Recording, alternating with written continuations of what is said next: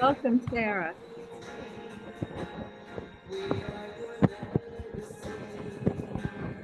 Ethel, I don't see you, Ethel.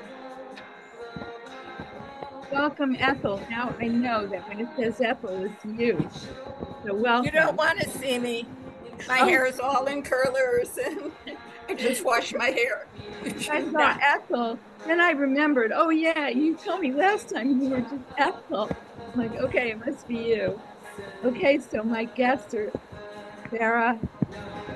Thank you so much. I'll give you a quick look and then you'll see why, okay? Wait. Whoops. No, I can't see you. Um,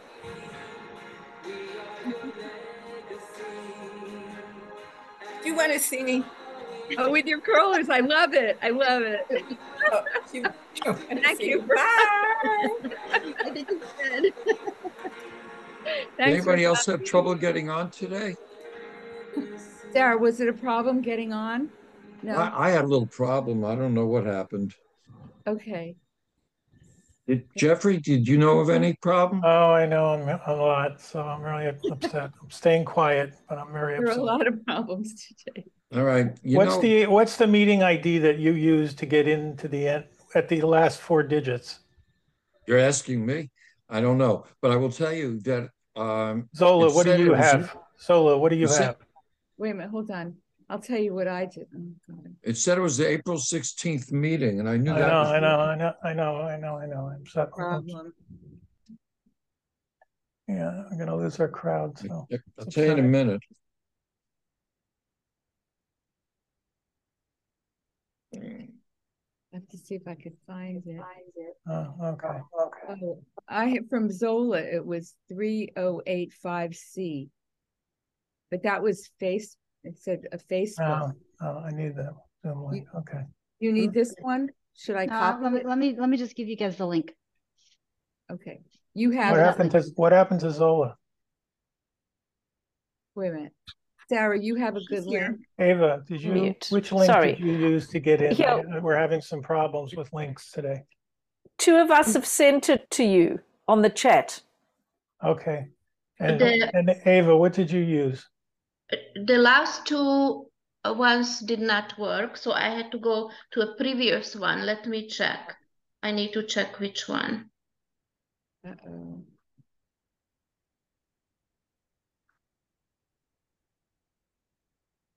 It, Mhm. oh, let me see. 9534, is that right? That's Okay. today. Yes, Um, that's I- correct. That's, that's the one I did finally use. Yes.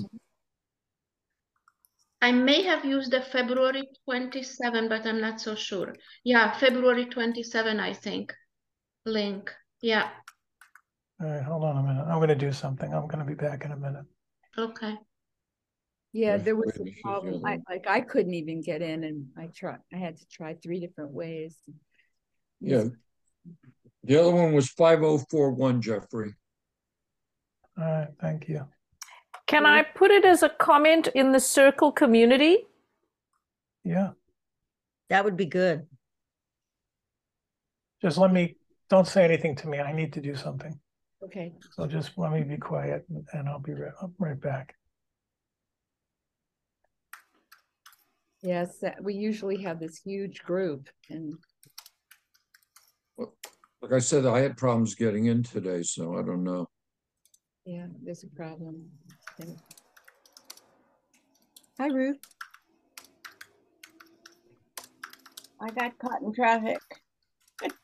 Well, there's some technological problems today getting in. You, you had no problem getting into the link?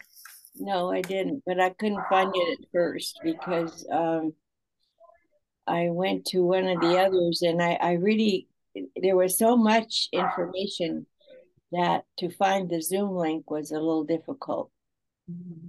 but I did. But it took a while.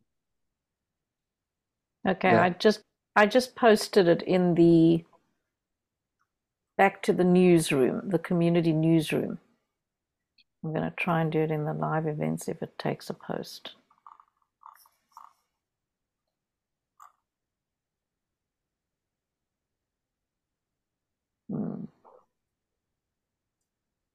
It's usually in blue, you know, so when I find it, but this time it was in red or orange and it was a dark background and it took me a while to find it. So it may not look like that on other people's screens. I don't know. It was, You need to be consistent each time. It needs to look the same. Hmm. yeah, Jeff, Jeff is trying to. I think figure out- that was his intention. Well, But- I I know things don't always work the way we want them to, but um, it's just a suggestion. Yeah, we're definitely, I have I I kept looking because I figured I'd get there somewhere, and I kept all of Jeffrey's um, emails. So I ev- eventually found one I could I could open and do it. it's interesting, Sarah, you came He on. just needs to- haven't- You haven't been before, but you're very technologically savvy, so maybe. Yes, I saw that the link was a, it was a mis, um, somebody configured the wrong link. It was a Facebook link, so I copied the text. Me too. we'll get there. And welcome, everybody. Yes, welcome. And how are you? People are missing. Fine. I've got my nighttime face on. I can't get the coloring to be beautiful and natural like yours because I've got lights. It's nighttime in South Africa. Yeah. Oh, that's true. Right. Yeah. But at least we have power at this moment. Oh my! Did We was have there a problem? three we have three sometimes three blackouts of about two and a half hours each. Is that for planned mm. maintenance or something, or is are they having trouble? No, it's a political issue. Oh the- no. It's government issues and long story not maintaining our electrical power plants. Hmm, sounds efficiently. familiar. Do they give you a notice when you're going to be out? They mostly do. There is a kind of a schedule, but subject to change depending on how much usage Mm. is happening. You know, we've got different stages for each day. All right, I just Sounds sent like out a- I- I- California. I just sent out, California. I just sent out a corrected broadcast email to everyone, so we'll see how we go. All right, we're gonna we go. just, we're gonna start the program. And Well, we can always uh, show it again when everything's corrected. Do you so- want to stop the recording and restart the recording so it doesn't have all the technological fun? Um, all right, for thank you, everyone. This is Jeffrey Geisner for the Jewish Culture and Holocaust Remembrance Group. I am so honored to uh, start our programming today. This is the first of our Yom HaShoah 2023 programs.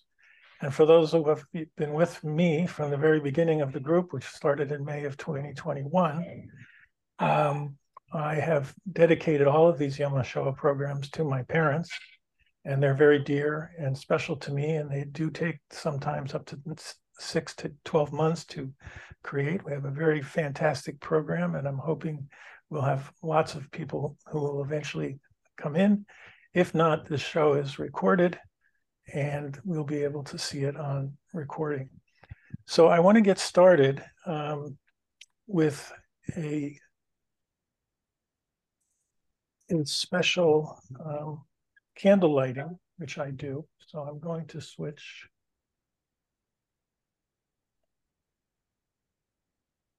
And where am I?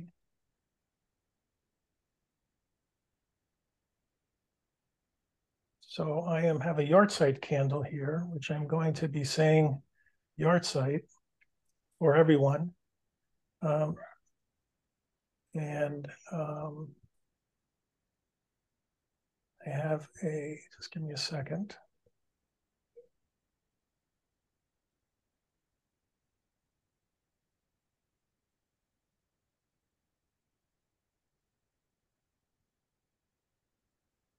Well, I'm gonna, since nothing's going right today. So I want to say granting peace, uh, peace, welfare, blessings, grace, loving kindness, and mercy unto us and to all Israel and to its people. Bless us, our Father, even all of us together, with the light of thy countenance. You thou hast given us, O Lord, our God, and law of life, loving kindness, and the righteousness, blessing, mercy, life, peace, and may we be in good, may, and may it be in thy sight to bless us and the people Israel of all times and every hour in thy peace. Amen. Amen.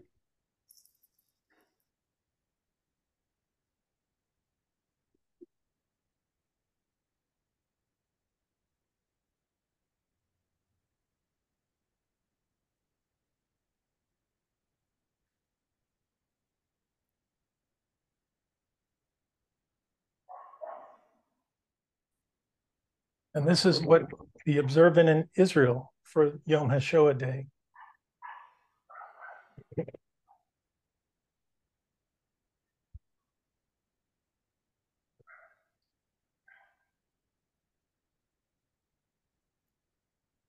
Mhm.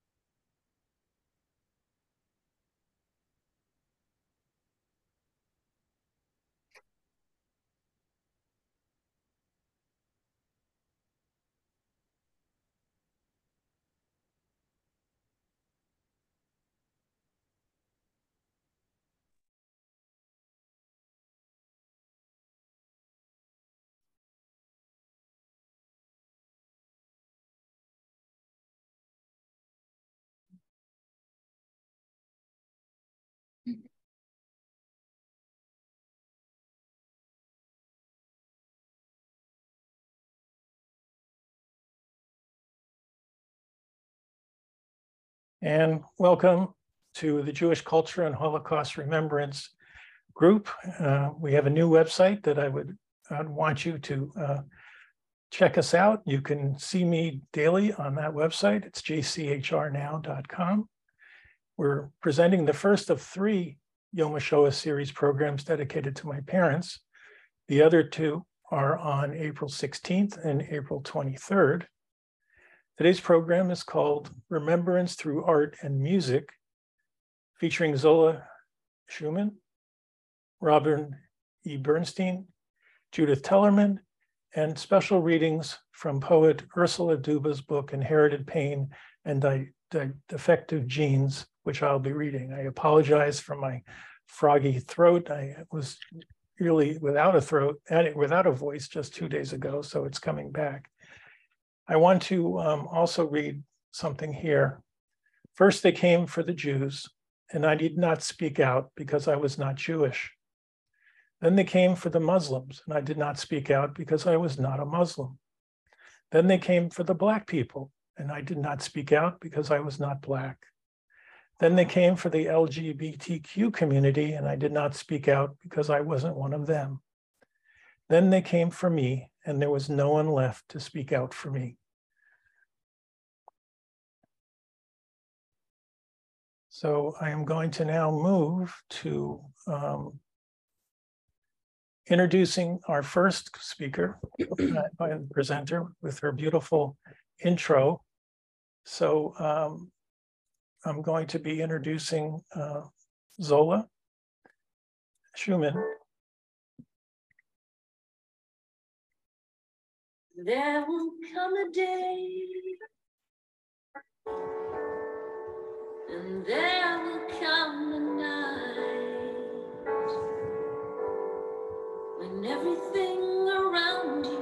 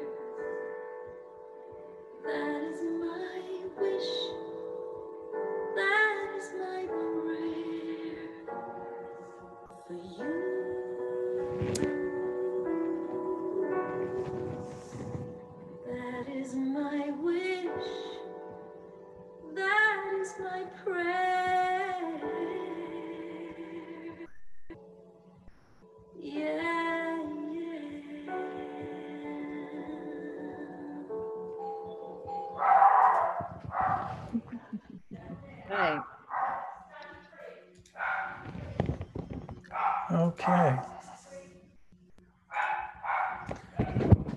Who's barking? Oh, my dog. Sorry. Oh, Someone's at the front door and he he goes crazy.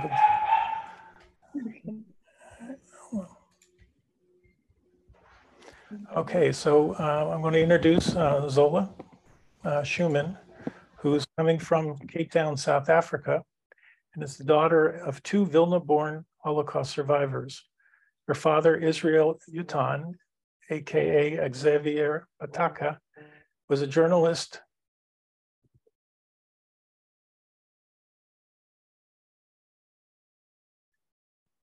sorry, was a journalist and her mother was a legendary Yiddish singer, comedian, Yehaila Rosenthal. Her uncle, Leyb Rosenthal, was killed two days before liberation, was a well-known poet and songwriter whose better known, his better known songs written in the Vilna Ghetto, Ich ben Achaim and Mir Lebn Eybik and Yisrolik are still being sung around the world today. Zola is an accomplished singer, stage performer, recording artist, and Billboard winning songwriter. She's released a number of original music albums and also is a teacher, educator, content editor, and performance coach. In sharing the legacy of her family, Zola often performs her mother's and uncle's Yiddish songs. And in, 2019, Zola wrote her first Yiddish English song entitled Hirzu, uh, We Remember You as a tribute to all survivors, their families lost, and the promise of future generations. This song has been featured in many international Yom Shoah events, been performed and recorded by others, and still and is featured the theme song in a new documentary film about the Holocaust survivors. Zola, it's so great to have you uh, with us again. So thank you for being with here. And I want to um, let everyone know also that uh, Zola's performance is going to be, or presentation is becoming, is going to come through video. Uh, Cape Town, South Africa is having rolling blackouts as we speak. And um, so I am going to um, play the full video for Zola. And Zola is here with us live, obviously, but she will be uh, partaking in the video and then we'll come back later. So uh, give me a second And we'll do this.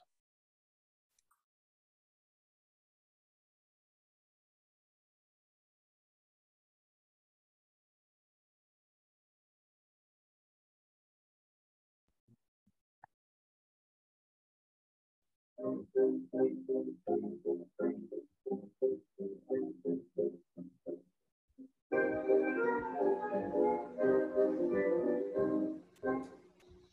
name is Zola, and I'm the daughter of two Holocaust survivors, Chayla and Israel, well, later known as Xavier, who were born in Vilna in Poland. My father, Israel Newton, was born in 1919, and he was the only child of Zacharias, a highly respected medical doctor and city councillor, and Vava Goldman, who was a feisty Russian Jewess. My grandparents, whom I never met, were divorced when my father was very young. Zacharias remarried, and my father lived in both homes as a child. As a child, my father was great at sports, but he preferred stamp collecting and writing. He was editor of his school magazine, and as a teenager began publishing short stories in the newspaper. Soon after my father's bar mitzvah, his mother went to live in Paris, but my father visited her often. And during one of his visits to her, he stayed longer and attended Paris's École Supérieure de Journalisme, University College, to study journalism. My grandfather, Zacharias, really wanted my father to become a doctor too. As an only child, wanting to please his father, my dad applied for and won a scholarship to study medicine at Columbia University New York. But with Zionist ideals, he also applied for and was accepted into the Haifa Technical College to study journalism in Palestine. Unfortunately, my father attended neither, as his father suffered a heart attack. He survived, but he was now sickly. And so my father chose to stay in Vilna to care for him. My father began working as a journalist, and he covered sports and cultural events for the local paper. One assignment he remembers so fondly was at City Hall. He was to write about a 15 year old girl, Chayla Rosenthal, who was performing a lovely Yiddish song written by her older brother, Leyb Rosenthal. He thought she was amazing, and that song soon became a hit on the radio. My father wrote an excellent review, and a year later wrote a story for the newspaper Youth Truth about that same young Jewish girl who had just won a national singing competition and had been chosen by the Vilna Cultural Association to represent Vilna in an upcoming international folk song festival to be held in Russia. It was 1941, and Chayla never made it to Russia. Just days before she was meant to leave, the Germans invaded Poland. My mother was born into a richly cultural family. Her father, Nachum, owned a printing shop, and he was the owner editor of the Uvent Courier daily Yiddish newspaper. Her older brother, Leyb, was a political activist and satirical writer, songwriter, and poet. Leyb was also part of the Jung Vilna Literary Society, and at the age 14 already had a book of his poetry published. His poems, along with stories and articles that he would write, were regularly published in the local newspapers too. He wrote many scripts and songs for the Maidim Yiddish Puppet Theatre, where my still school-going mother also sang and did voiceovers too. While my mother excelled at maths and science, gymnastics and ice skating, and even tutored other students in her class, she loved singing the most, and she could regularly be heard on the radio singing her brother's songs until one was drowned out. Her voice interrupted by the incoming German Stuka planes flying over the beloved city, Vilna. Two days later, her father was forced out of his home and marched to the Ponari forest, never to be seen again. And not long thereafter, my mother, together with her mother, brother, and sister, were taken out of their homes too. They were forced into the Vilna ghetto. My mother, in the ghetto, was just a 17 year old girl, but very soon earned the wonderful title Songstress of Hope, Wunderkind Star of the Vilna ghetto. Despite the awful conditions in the ghetto, her sweet, soulful, and joyful personality shone through when she performed her songs on the stage of the ghetto theater. She would lift spirits and provide hope, bringing back good memories of home, of love, and even laughter. And thus she inspired the free and releasing emotional expression of all her audiences.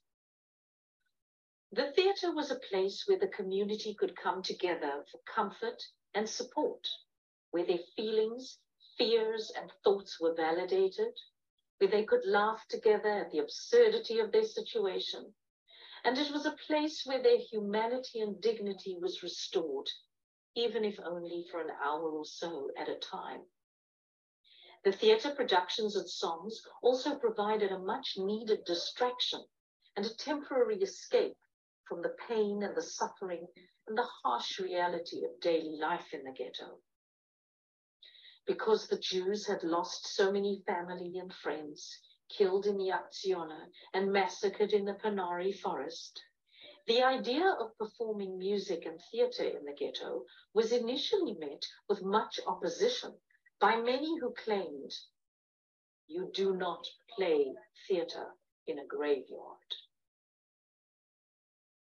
But the Judenrat leader, Jacob Gens, knew that it would be good for the spiritual morale of the community and that it would also save lives.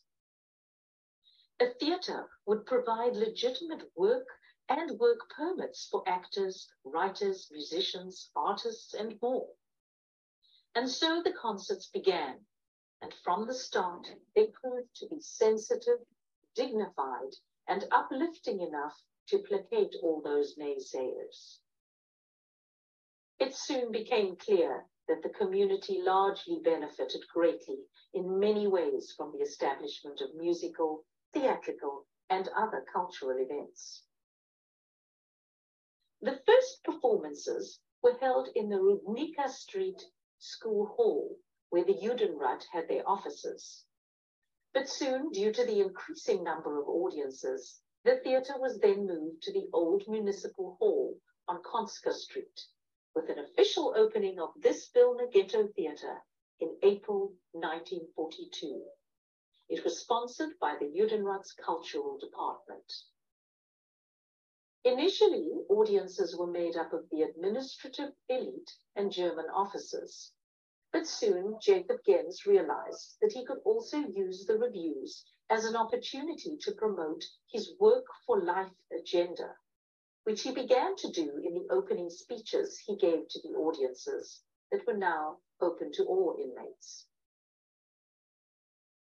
Theatre performances included symphony concerts, choir events, and four full-length dramatic plays. One play, titled Grine Felder, had my mother playing the leading female role.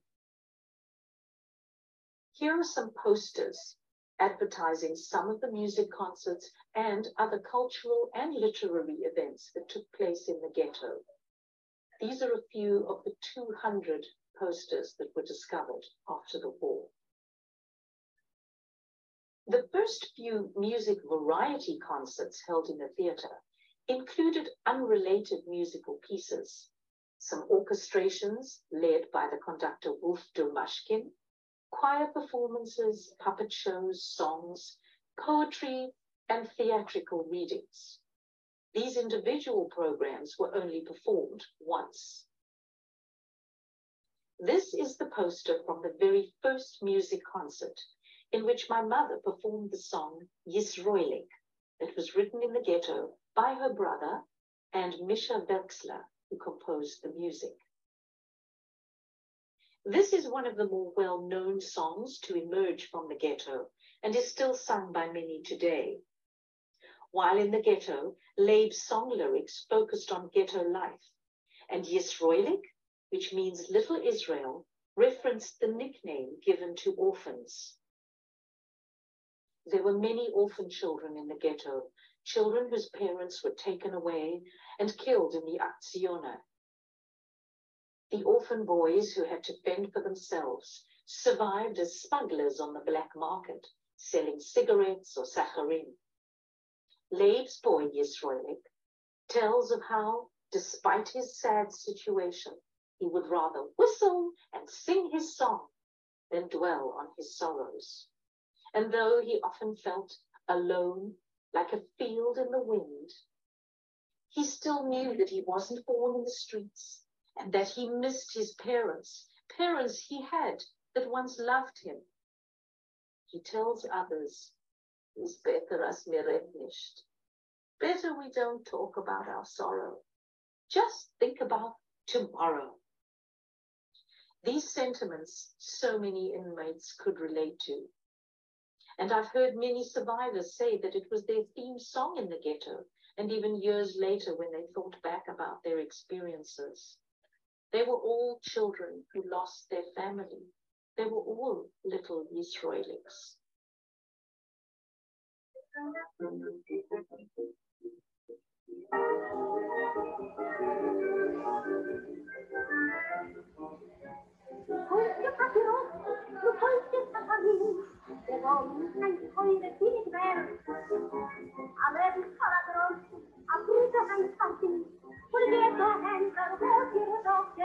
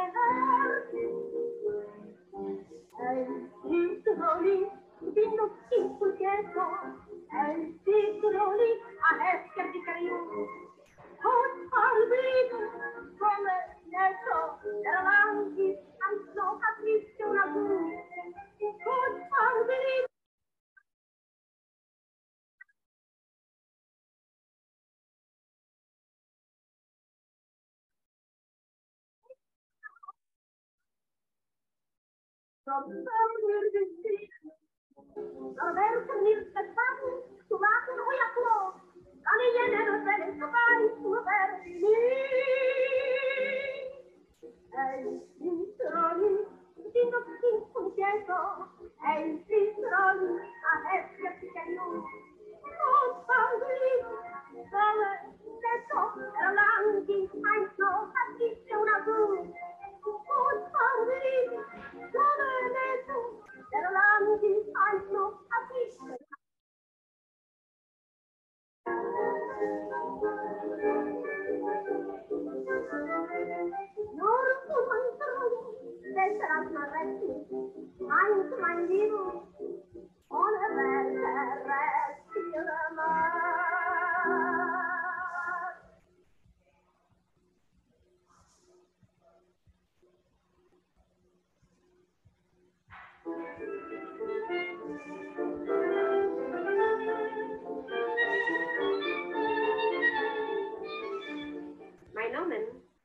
Heile Rosenthal.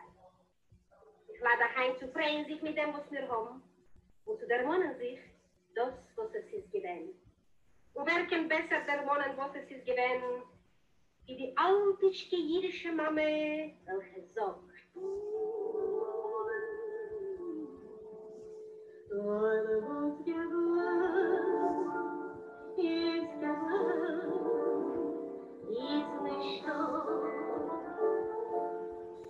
was as a child swayed to the Vilna Ghetto. And in order to survive, I joined a youth theater which was organized in the ghetto for the inmates. And my brother was a very well-known poet and writer. And he started to write songs for me. And I sang them to the inmates, and they were songs of courage, not to give in, protest, nostalgia, and humor. We Jewish people, we've got such a strength in ourselves that we can laugh at ourselves in the greatest tourist what we have.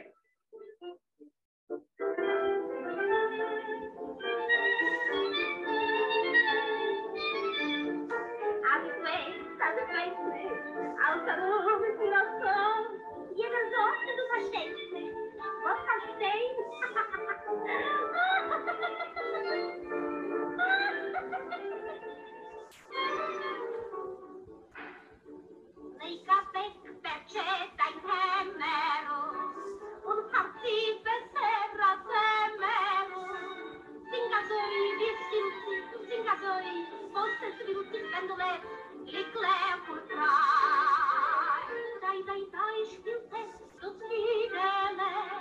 Piu, piu, piu, still das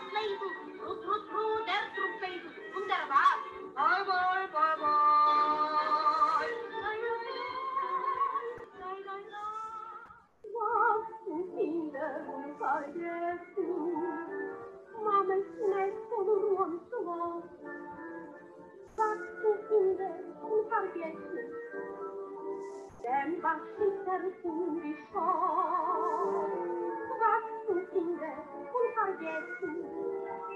Mames Netz von Rundflach. Kattenfinger und vergessen. Dem was schitter und die Stadt.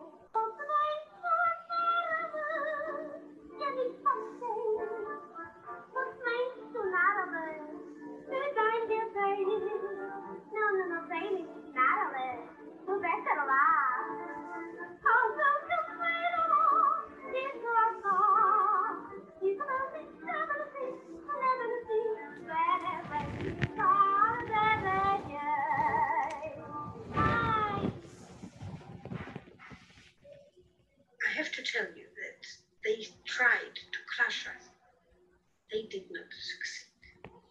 We are celebrating and continue and go from strength to strength. And the most important thing, we must not forget. Thank you for listening to me. My uncle Leyb also wrote songs for the youth club, the Jugendclub, that held special events and social meetings. He mostly wrote his poetry and his songs at night. By day, Leyb's job was working at YIVO, the Jewish Scientific Institute. He was hired because he was fluent in German and he was to transcribe lists, cataloging important Jewish literature, manuscripts, and books that were to be shipped away to Germany to be destroyed or to be archived as evidence of a Yiddish culture. Leyb and some other workers and literary writer friends, including the poets Kaczerginski and Sutzkever, who all later became known as the Paper Brigade, began to save valuable manuscripts, books, and documents by hiding them and giving them to trusted Poles and smuggling them into the ghetto to hide in sewers, basement walls, and other secret places. Talmudic scripts, books, and other precious literature were used in the still functioning Strashun Library, in the synagogue services, and at special events hosted by the Literary Club.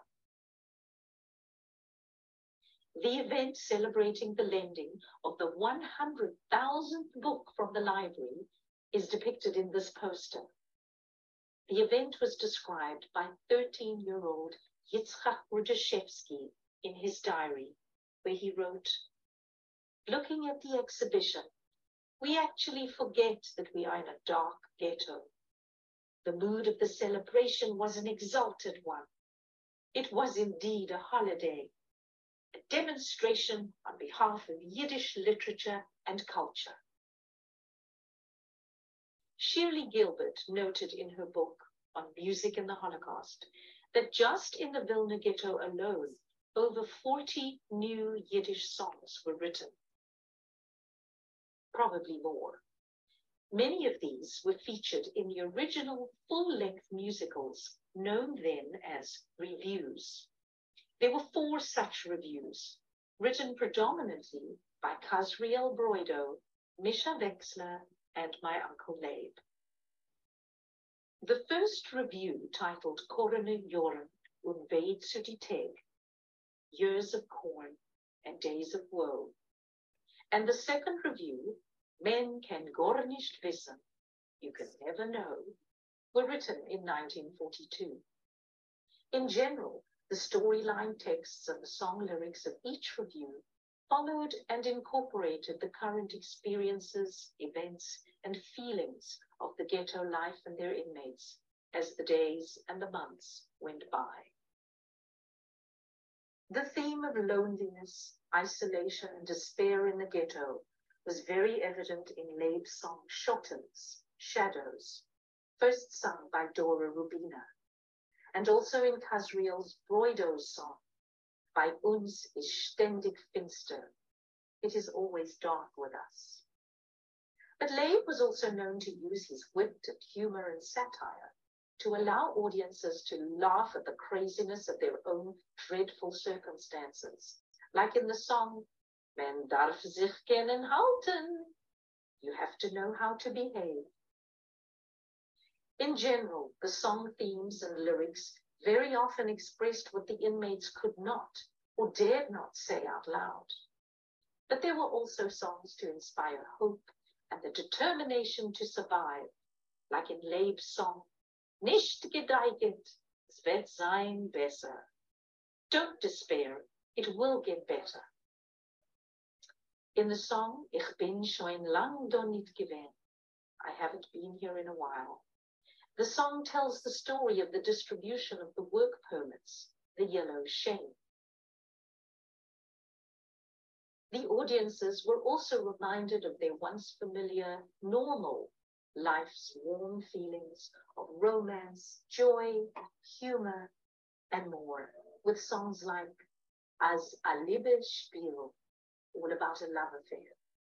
A Liebe von a Ghetto Moit, the love of a ghetto girl. And Ich hab sich verklobet, I fell madly in love.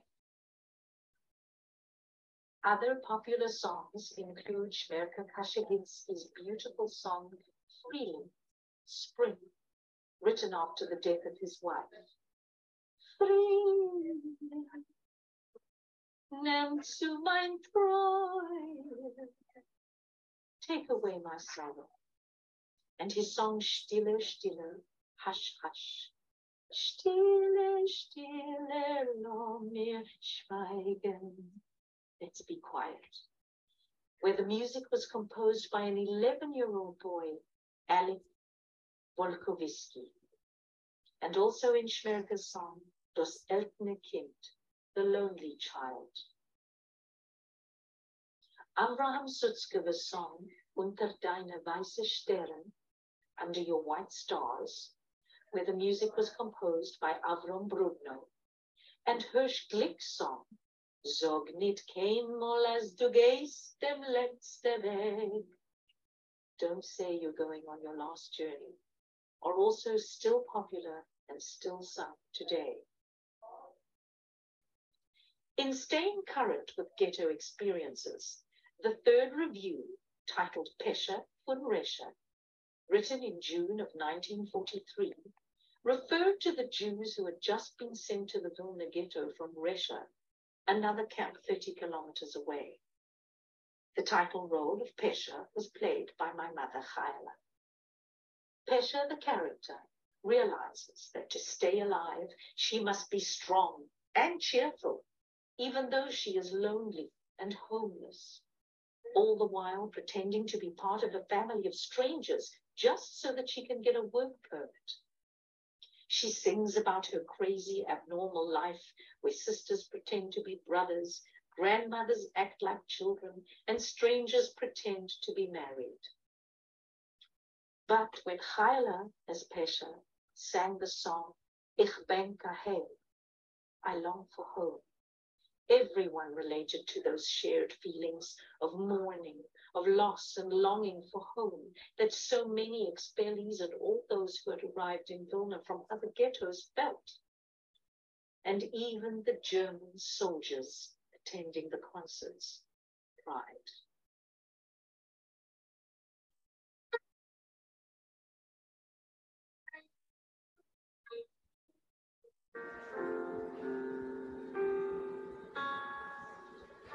Wenn Mensch bist is groß dein Schwung. When you are young, desire burns. You live nest and learn to fly, only to find you can't return. Frost vergesst dein Heim, dein Nest. Die Zeit kommt nicht zurück. Wenn's kommt die Älteren, tust du sich an der Mond und trachst, ist geschehen? What happened? Ich will noch einmal sehen, mein Heim. Sie ist doch alles dort, wie gewählt. Verwendter Tische und a Bank, I left my childhood over there.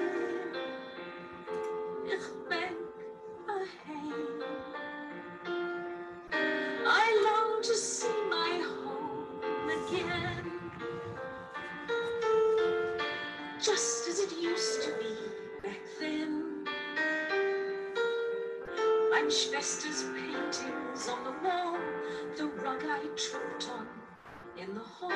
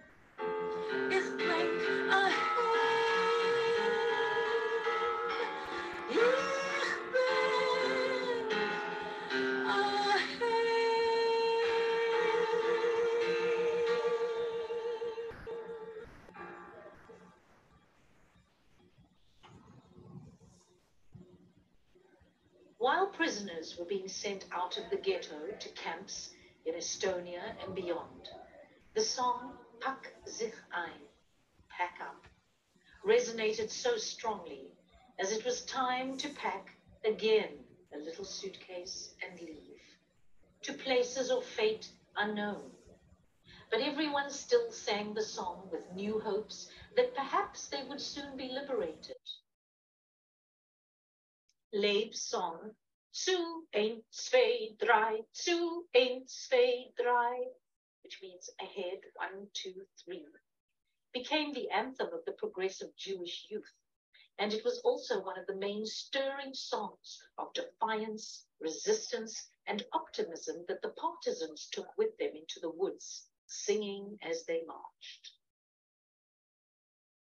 Because coming to the theatre created a legitimate place for many of the community to come together at once, the writers would sometimes cleverly hide phrases in their scripts that would share important news, highlight acts of corruption, or give information about underground meetings, organized resistance, or even divulge escape plans.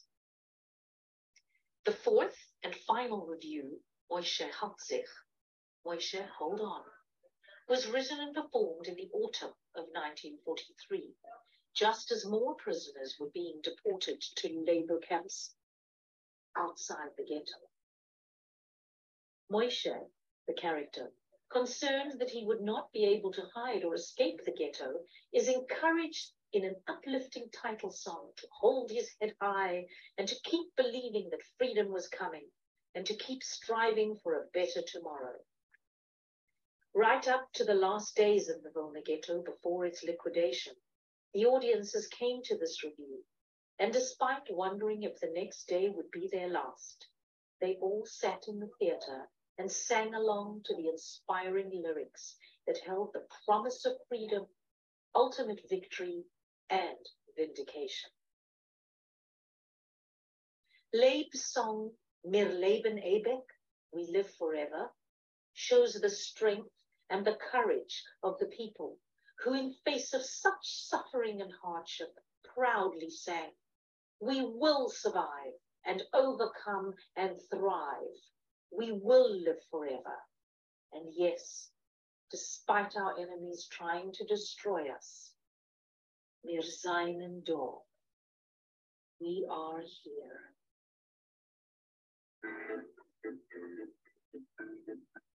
We live forever. The world's ablaze. We live forever.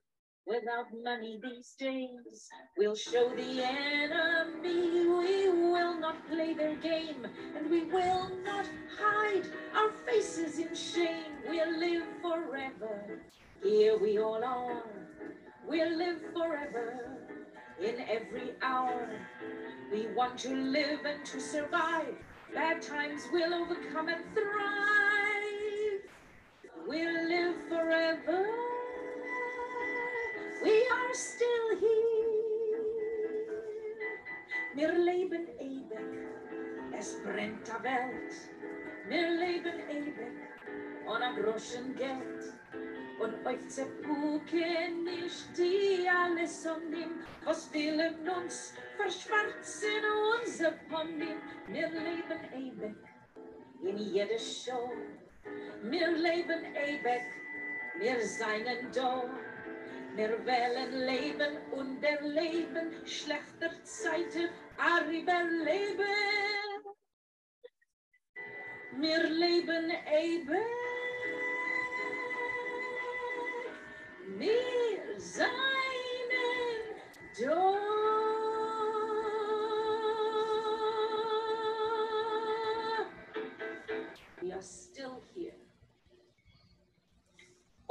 Songs, remembered and later written down by survivors, today provide important historical evidence as they chronicle the people's pain and suffering, their resilience and defiance, the humiliation, the terror and morale, the triumphs over tragedy and loss, their prayers and dreams of a better tomorrow beyond those walls, their hopes, courage, and heroism despite their fears of imminent death, and yes, even their remarkable sense of humor. The courage, will, and powerful spiritual resistance of so many inmates of the Vilna Ghetto was evident in their determination to keep schools going, to keep the Sabbath, to celebrate their rich cultural life, the Jewish holidays, and in continuing to create music and art in the face of unimaginable tragedy, obstacles, and adversity.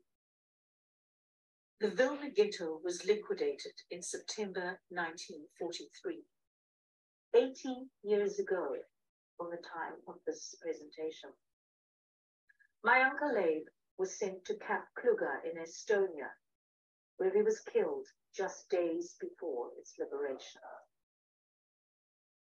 My mother, her sister, and her mother were sent off to Kaiserwald, where my mother's mother was killed upon arrival. Both my mother and her sister survived the labor and concentration camps, as well as the death march to the Baltic Sea. They were thankfully liberated on the beach by Russian soldiers in March of 1945. My father, who had also survived the camps and the death march, was liberated near Lauenburg, and he was told that there were some Vilna girls in an abandoned house nearby. He and his friends went there to invite the girls to rather come and stay at their place because Russian soldiers were taking advantage of the Jewish girls. It was there that he found my mother, whom he recognized and introduced himself to. Within a few days, she was riddled with typhoid fever, and he nursed her back to health and into love. They soon decided that they would start a new life together, and they were determined to make it a positive, happy one and they vowed to uplift others every day. My parents settled in an apartment in the pretty Hirschberg resort town, Jelenia Góra. My father had a chance meeting with an old editor that knew him from before the war, and he was able to secure for my father new identity documents with a mm. new name and a new job.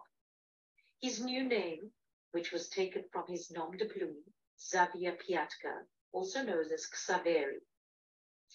My father became the editor of the local newspaper. My mother immediately joined the Yiddish State Theatre group that traveled throughout Poland and Europe, doing many, many concerts and performances on stage. My mother also visited the various displaced persons camps scattered across the region, doing performances for them. It was during one of these performances that my mother met Molly Picon, the famous American Yiddish star who was visiting the DP camps. And when Molly saw my mother performing, she was so impressed that she was determined to arrange papers for my mother to get out of Poland and to bring her to America. Molly came through and new travel documents arrived, and my parents went on to live in Paris, where my mother performed in Yiddish clubs, radio, and television, and recorded her first record albums. While the plan was ultimately to reach and settle in the USA, my mother was invited to perform as a guest Yiddish artist in South Africa. When she got to Cape Town, she fell in love with the beauty and the climate and the friendly people. And so in 1951, my parents made Cape Town, South Africa, their new home. In South Africa, my mother continued to perform in Yiddish and English productions and did many one woman music concerts and comedy shows and a dramatic series on television. My mother also continued to travel overseas, performing all around the world, including Israel, and as leading lady in Jacob Jacobs's Yiddish productions on Broadway. Sadly, my mother passed away from cancer at age 54 just days after her final performance as the best Yiddish mama, Golda, in Fiddler on the Roof. She is still remembered and missed by so many whose lives she changed for the better and whose lives she saved through her music and her caring, and for those on whose faces she put so many smiles. I encourage you to listen to her songs on YouTube and to read more about her and about my father and Uncle Leyb on the website I created, hyla.wordpress.com. You can also read about their lives in my sister's book, No Goodbyes, a father-daughter memoir of love, war, and resurrection by Nava Piatka. No Goodbyes, a title fitting for so many loved ones were taken away before there was time to say goodbye. There is also a full-length musical on YouTube that you can watch that my sister wrote and performed in about my mother's life. It's called Better Don't Talk. My sister was the torchbearer and the family Holocaust storyteller until she passed away in 2009. And so, while I've always performed since childhood, singing and writing songs, continuing the legacy of my mother and my uncle's music, I mostly stuck to writing songs in English and working on children's music and jazz songs. It was only in 2010 that I began to sing in Yiddish, to sing my uncle and my mother's songs. And it was in 2019 that I wrote my first song that incorporated their mother tongue Yiddish, a song I wrote as a tribute to them and to honor all survivors, our families lost, their families lost, and as a promise to future generations. It is titled Herzlich. Listen, we will remember you.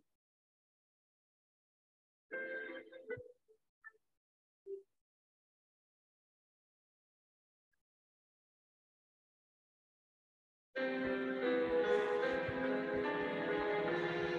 sich zu, wie wir singen, wie es klappen unsere Herzen mit Rhythm von Eierleben, Herzig zu.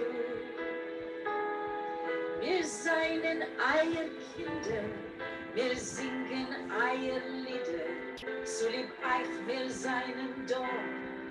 We are here because of you. We'll tell your story, live your dreams, and sing your song. Courage, faith, and hope, with voices proud and strong. The world will know your life, your love, your legacy lives on. Hert Zich Tsu, we will remember you.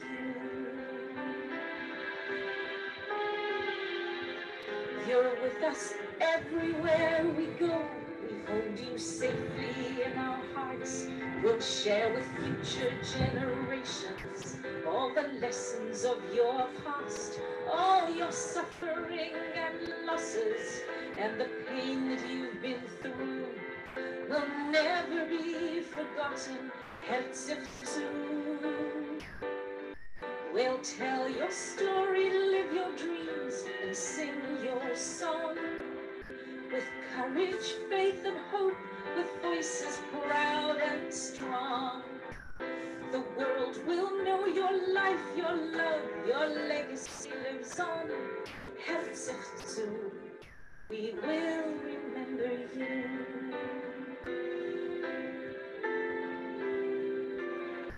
We have cried in all our tears the sadness of your darkest years. But the joy in your survival gives us life. Wir wollen euch keinmal nicht vergessen, wir wollen euch ständig gedenken. Auf ewig will wir singen, zu euch. We'll tell your story, live your dreams, and sing your song. With courage, faith, and hope, with voices proud and strong. The world will know your life, your love, your legacy lives on. Herzlich we will remember you. Herzlich we will remember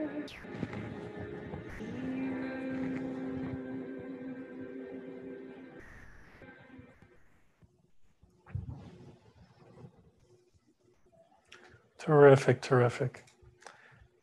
And I got to say, uh, Zola, this is one of the most beautiful, it's a mitzvah, what you've put together here for your parents.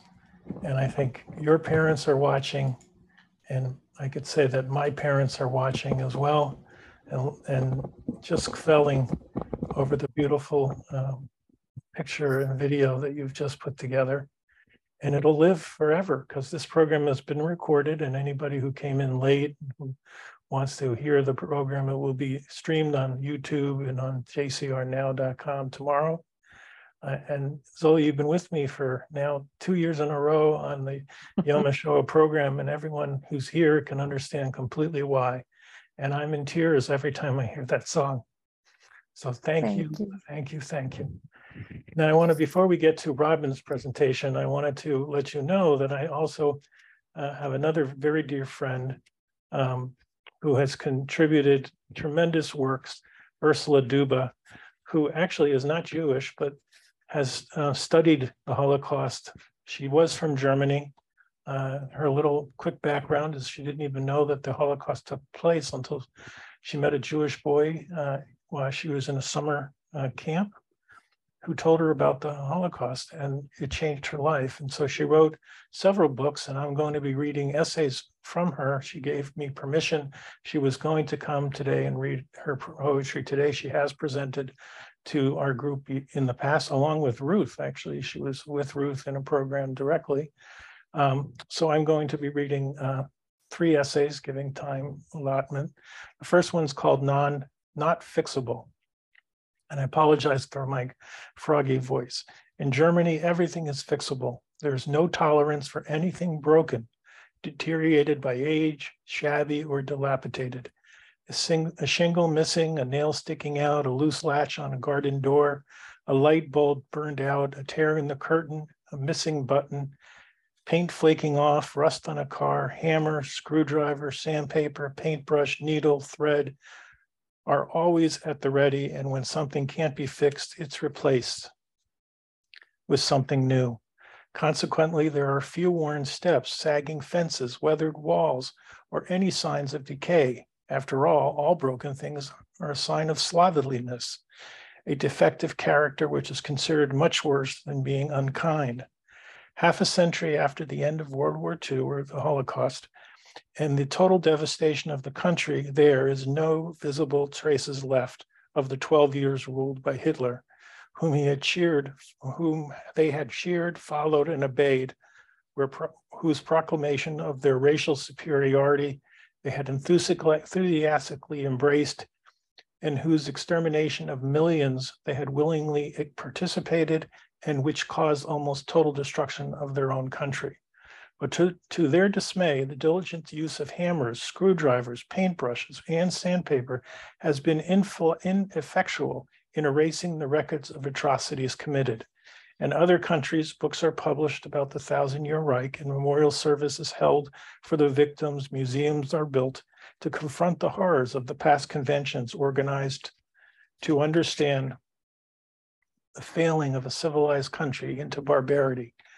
What it is you want us, what is it that you want us to do? They ask reproachfully, looking at our young people weighed down by guilt, looking at lectures organized by Christian Jewish societies, the program arranged by German Israeli societies, the efforts by third generation undertaking with such dedication to combat anti Semitism and racism, the many sister city connections in towns in Israel, many groups and individuals who visit Israel, and makes them furious that the world outside, by which they mean primarily Israel and the Jews in America, is still focused on the past. And they are angry that nobody wants to see the wonderful accomplishments of past 50 years in a rebuilt Germany. Why is everybody still beating the dead horse? They ask angrily. And why do they refuse to forget after all the money we paid them? They can't understand that no amount of fine speeches or good deeds youth groups performing lowly tasks in Israeli nursing homes or doing backbreaking work on the kibbutzim, town officials, and issuing invitations to former citizens to come back to their homes, towns, as guests of honor, lavishing with attention. Nothing, absolutely nothing, will erase the terrible stain of that country's history, the stain caused by the one and a half million Jewish children starved to death, gassed or shot at the target shot at target practice, the four and a half million adult Jews, the hundreds of thousands gypsies and Jehovah Witnesses, the mentally and physically disabled, murdered cannot be expunged. It's hard for them to accept the Holocaust is not forgettable. The Holocaust is not erasable. The Holocaust is not fixable. Very, very powerful and and Ursula doesn't pull any punches in her poetry, and I'm going to be happy to introduce now uh, our second presenter. And give me one second.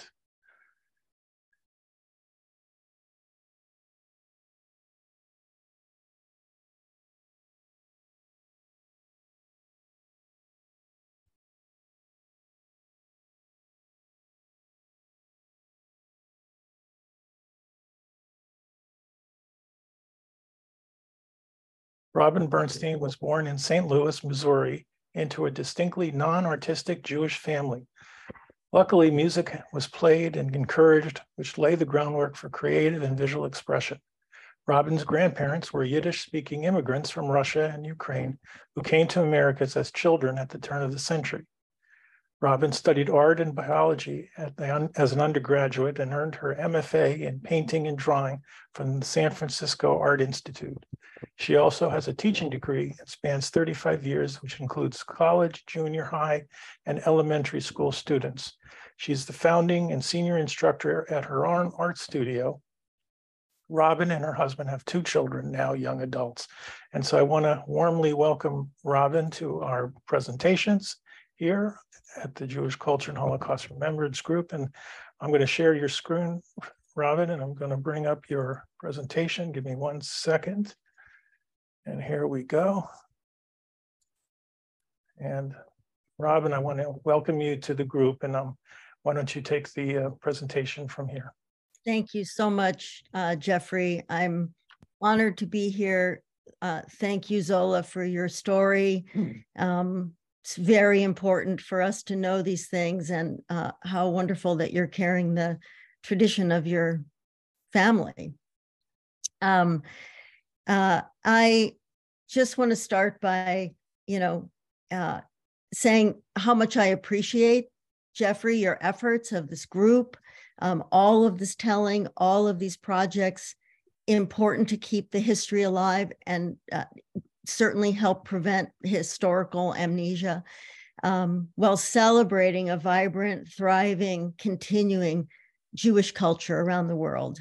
Um, so um, I'm an artist, obviously, and uh, I first want to say that Holocaust education through visual art is very uncommon, um, but it supports the belief that the lessons of the Holocaust can be learned and can be heeded.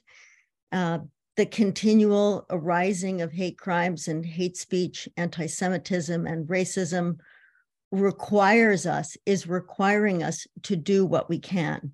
Um, no small or easy task um, what I'm doing is I'm making art about what happened, uh, which um, is is my way of uh, helping that it doesn't happen again. Um, I'm going to tell you a little bit, in addition to what Jeffrey said in his introduction about me and my art practice uh, and my motivation, how I came to know about this technique uh, that I use.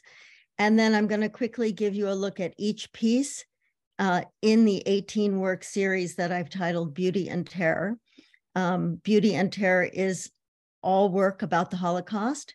Um, each piece is supported by historical writing and research, memoir and biography, um, survivor testimony, statistics, maps, documentary film, articles, things like this. Um, Holocaust and Jewish museums focus on a range of preset priorities. And although in a Holocaust museum or a Jewish museum, you might see uh, artwork by survivors um, made before, during, or after the Holocaust, it is surprising and unusual to discover contemporary visual art about the Holocaust in these places. Um, I have been showing my work predominantly in not Jewish focused exhibition spaces.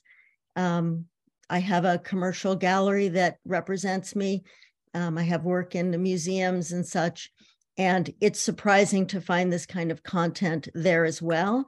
But it has been very well received. And I feel like perhaps this is the right venue for it. So, Jeffrey, we can go to the next slide.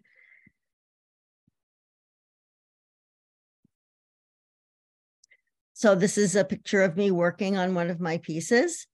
Um, I, as Jeffrey said, I'm formally trained. I have a degree in painting and drawing, but I have worked with many different materials over the past 40 years. Um, I unexpectedly happened upon this yarn painting technique uh, in my teaching, um, and it completely hijacked my practice, which at the time was wood carving. I had been wood carving for I don't know, five or seven or nine years, I can't remember, uh, and hammering thin sheet metal on top of my wood carvings with thousands of tiny little escutcheon pins, uh, an equally obsessive kind of technique. Um, but at the same time I learned about this technique, I became, I began what became a deep dive into learning about the Holocaust. Um, and I've been pressing string into wax almost every day now for 15 years. And it took me 13 years to complete Beauty and Terror, which I finished just at the end of last year. So it is complete. So I make the work by cutting thousands of tiny little pieces of colored string and I press them one at a time into the wax. And the wax surface acts as an adhesive. Um, I did retire from teaching at the end of the pandemic. Uh, and so I am working a little faster, but you know, each piece can take up to six months. So they, they take a long time. the surface is basically obsessively crafted. The entire surface is covered with string. Um, and the beautiful colors and the free shapes of the art help to carry the difficult content, um, which in this case is the Holocaust. Um, and as you'll see, the series includes both familiar and lesser known events and crimes, aspects and stories of the Holocaust, uh, as well as um, heroic acts of resistance and stories of redemption. It is by no means a complete view. I chose these 18 aspects. You would choose a completely different 18. Um, there were thousands and thousands and thousands of atrocities. And these, the particular ones sat with me a certain way um, that I was willing to give myself uh, four to six months to um, express my feelings about them. So we could go to the next slide. Um, let's see, I wasn't prepared for this one, doesn't matter. Um, so I started the series in uh, 2009 with a piece titled Rose Colored Glass. This is uh, Babi Yar. Um, but I had no idea that when I started it, that it would be a 13 year long art project. I had no intention. And I started it because I Googled, I simply Googled a question um, looking for testimony or writing or interviews with uh, any aging Nazi perpetrator or their children uh, talking or writing about their experiences. And I expected it to be anonymous, but um, I was really looking for uh, information like that. And at the very top of my feed were multiple Holocaust denial websites, many, like maybe eight. They were just one after another. And it took scrolling um, to even get to uh, Yad Vashem. So, or anything that would give me an, anything else. Um, and it was more than concerning to me. It actually scared me. And so I made the first piece that ended up being in the series. Uh, and then it was Passover. And uh, I was having family for Passover, and I went to my local market, the Safeway, and I purchased one of those big five packs of matzahs along with all my other groceries. And when it came time to collect my groceries uh, in the bagging area, the bagging clerk just stared at me and the matzahs were completely out of my reach. And he had his body blocking me. I could not, without contorting my body, reach across and retrieve the matzahs. He would not touch them. He would not pass them to me. He just glared at me. And those five seconds or 10 seconds I realized this was an aggressive, this was aggressive. And so I made uh, piece number two. So we can go forward. This is actually rose colored glass. This was the piece that I made uh, first. And it's uh, the modern Berlin skyline and the, the tracks and a rose colored glass across. We can go on. Um, so after the event with the uh, matzah, I, I made piece number two, and I think this was piece number two. Uh, and at the time, I didn't know that Kamianets Podilsky was the town of my grandfather and his family, um, which was just very surprising to me when I I found that out. I just found that out in 2019. So it's a kind of a simple piece, more like a sign so to speak. So we can go forward. Um, I am not a Holocaust survivor. I'm not a child of survivors or grandchild of survivors. I am Jewish. Um, as Jeffrey said, as children, my grandparents came to the United States. I grew up in a middle class Jewish household. Um, no one talked about the Holocaust. I was bat mitzvahed. I went to Sunday school. I went to Hebrew school. I was confirmed. I was involved in my synagogue's youth group all the way through high school. Uh, my parents regularly went to synagogue. I knew that the Holocaust had happened, but I only had a very general understanding of what happened. I knew the statistics and I knew the slogans to never forget and never again. These slogans were impressed on me. I knew the importance of supporting Israel, that was very clear, but nothing specific was ever presented to me or presented in a way that reached me, um, including in my good public high school and in my history classes. You know, we never had much time for um, World War II. Um, I certainly accept that no one wants to be defined by the worst thing that's ever happened to them. And I understand that adults generally want to protect children from horrible things but I really don't know how it missed me. Um, unfortunately, you can't you can't never forget what you don't know.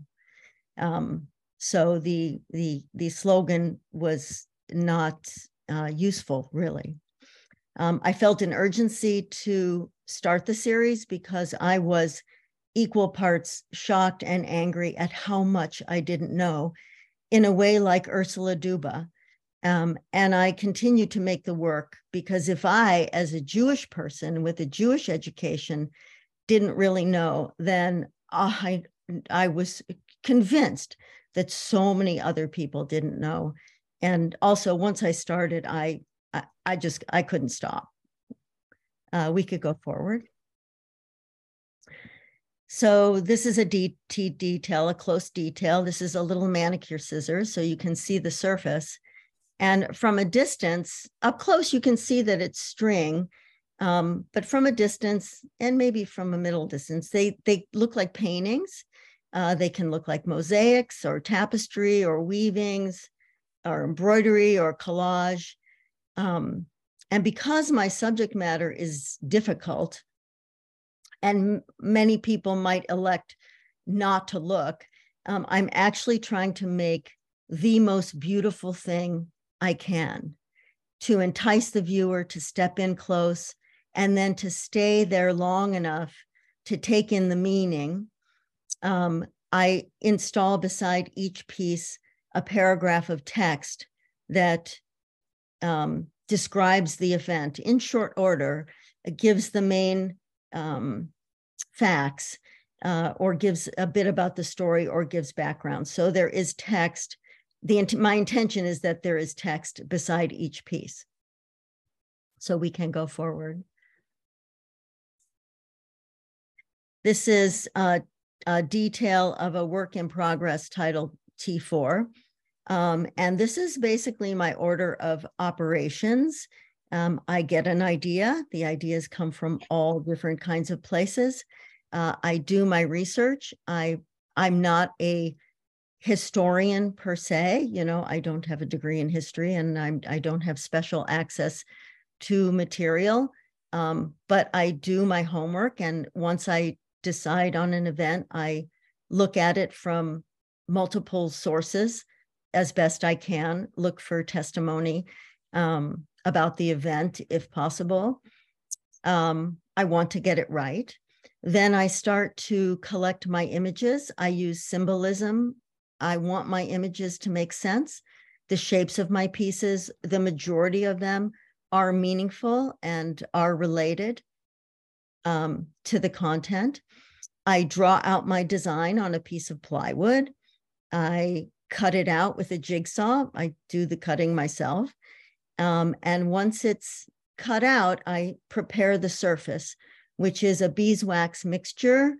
Um, I mix the wax with a few other things so that the surface is three things sticky, uh, pliable, and strong, because the wax is the adhesive. This string is just stuck to the surface, it's not glued or sewn or uh, per permanently um, connected. It's the stickiness uh, of the surface that holds the string.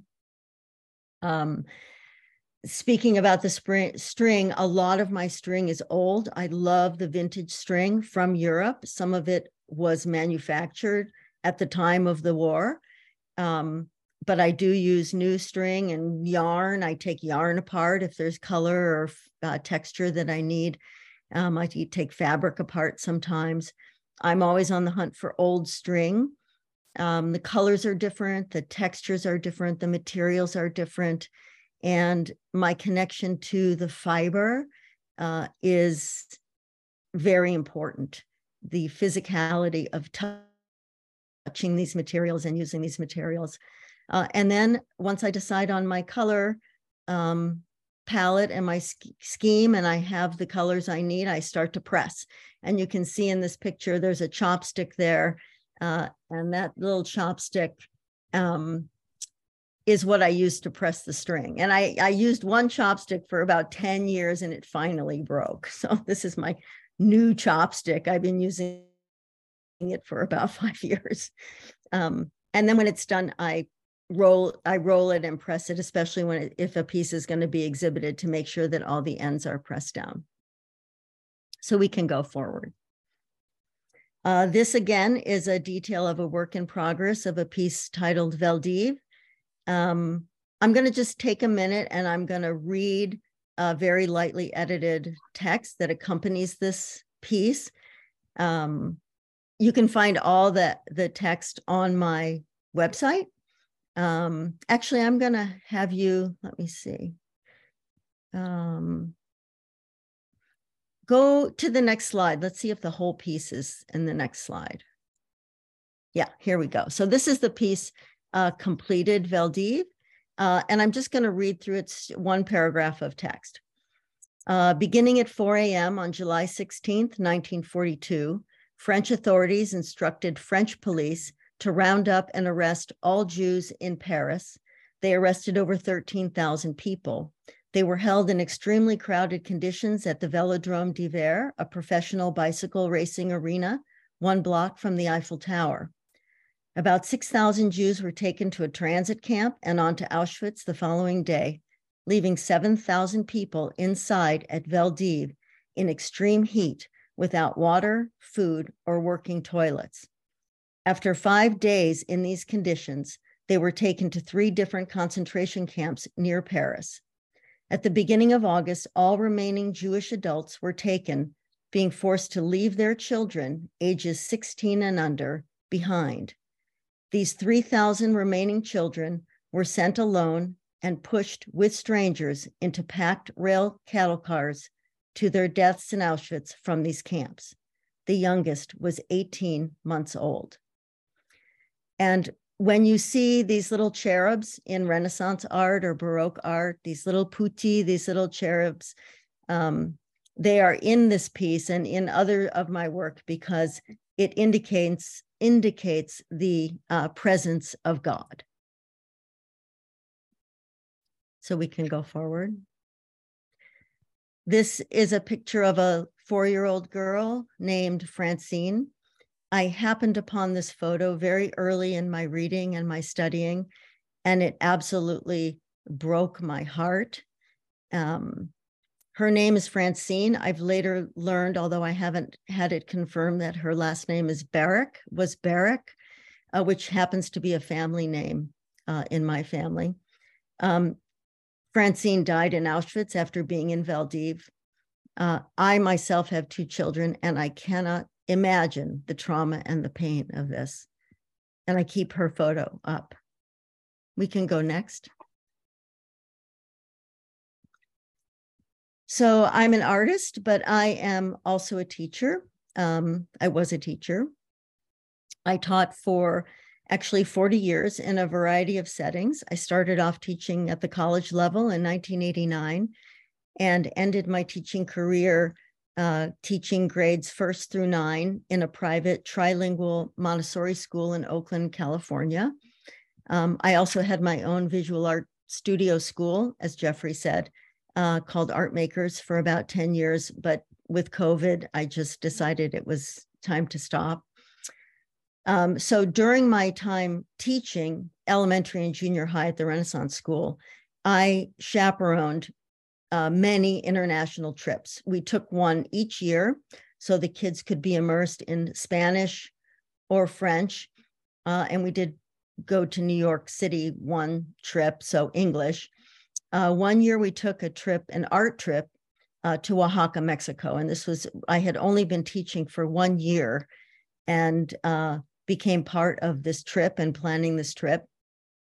And before we went, I presented all the techniques that we would see and experience to the students black clay, weaving, dot painting, the alebrijes, and bark painting. And in researching and designing the curriculum around the trip, I discovered yarn painting, which is practiced by the Huichol Indians of northern central Mexico, so not right in Oaxaca. Their practice includes a spiritual component, which relates to their art, and we learned about that too. Um, this was in 2006. Um, and I don't know if any of you have ever used yarn and glue uh, as a technique. Many art teachers do this. Um, it's a disaster.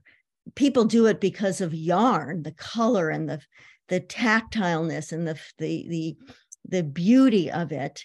Um, but you use it and it sticks to your fingers and it doesn't stay down and it's a big mess and it's very frustrating uh, for children. Um, and I always thought there must be a better way. And here it was. So I learned about this technique. I experimented with it. I figured out how best to teach it. And honestly, it was completely transformative. It turns out that sitting under a glowing lamp, pressing colorful yarn into a soft, honey scented beeswax can honestly change an entire room of post lunch recess, energetic individuals into creative, singularly focused, calm people. And it worked for me too. This is a student I had, Olivia, and the way she's working, the entire room is filled with students who look like this and working like this. Um, so making this work is a healing activity. It's a healing activity for me personally. It's meditative, it's centering, it's sensual. Um, and honestly, after immersing myself into these horrific examples of the utter terribleness of people, this process honestly restores me basically to myself. So we can go on. This is T4 in its completion. You saw the, um, my order of operations slide was this. Um, so going forward, I'm just going to show you um, each of the remaining pieces that are in the series. Um, and if you had specific questions later, you can certainly ask me. Um, I'll just say about this piece, this is lar- very large. It's like four by four feet. And it's just a luscious, beautiful garden um, that ends in dead, burnt sticks at the end. We can go forward. This is Harvest Festival. Um, I happen to love still life painting, and this is uh, a first example of using still life painting related to this event action. We could go forward.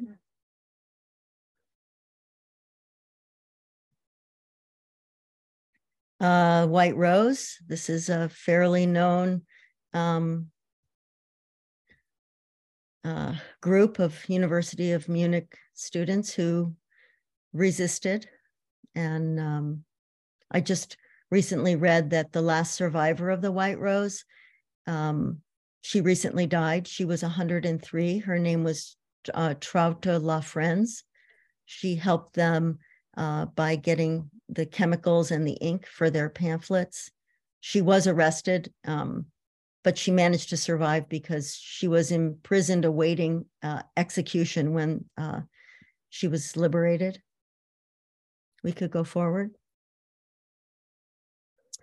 Uh, this is the Ponary rifleman. Um, Zola talked about her grandfather just a little bit ago, that he was one of the first that he was taken from his home and taken to the Ponary forest um, and killed with um, 70,000 other Jews there. Um, very sorry about that. It's a terrible event. Um, and this piece is all the flowers that um, exist in the border are all native wildflowers that are found in the area, um, except for those four roses that are on the side. But these are, most of them are tiny little flowers, but you know, people picnicked and skied and they spent a lot of time uh, in this beautiful area where they came to their deaths. We could go forward. Morning till evening. This is about a uh, pogrom that happened after the war. Um, big reason why there are basically no, very, very few Jews in Poland now. People tried to go home, and well, you probably know. We could go forward.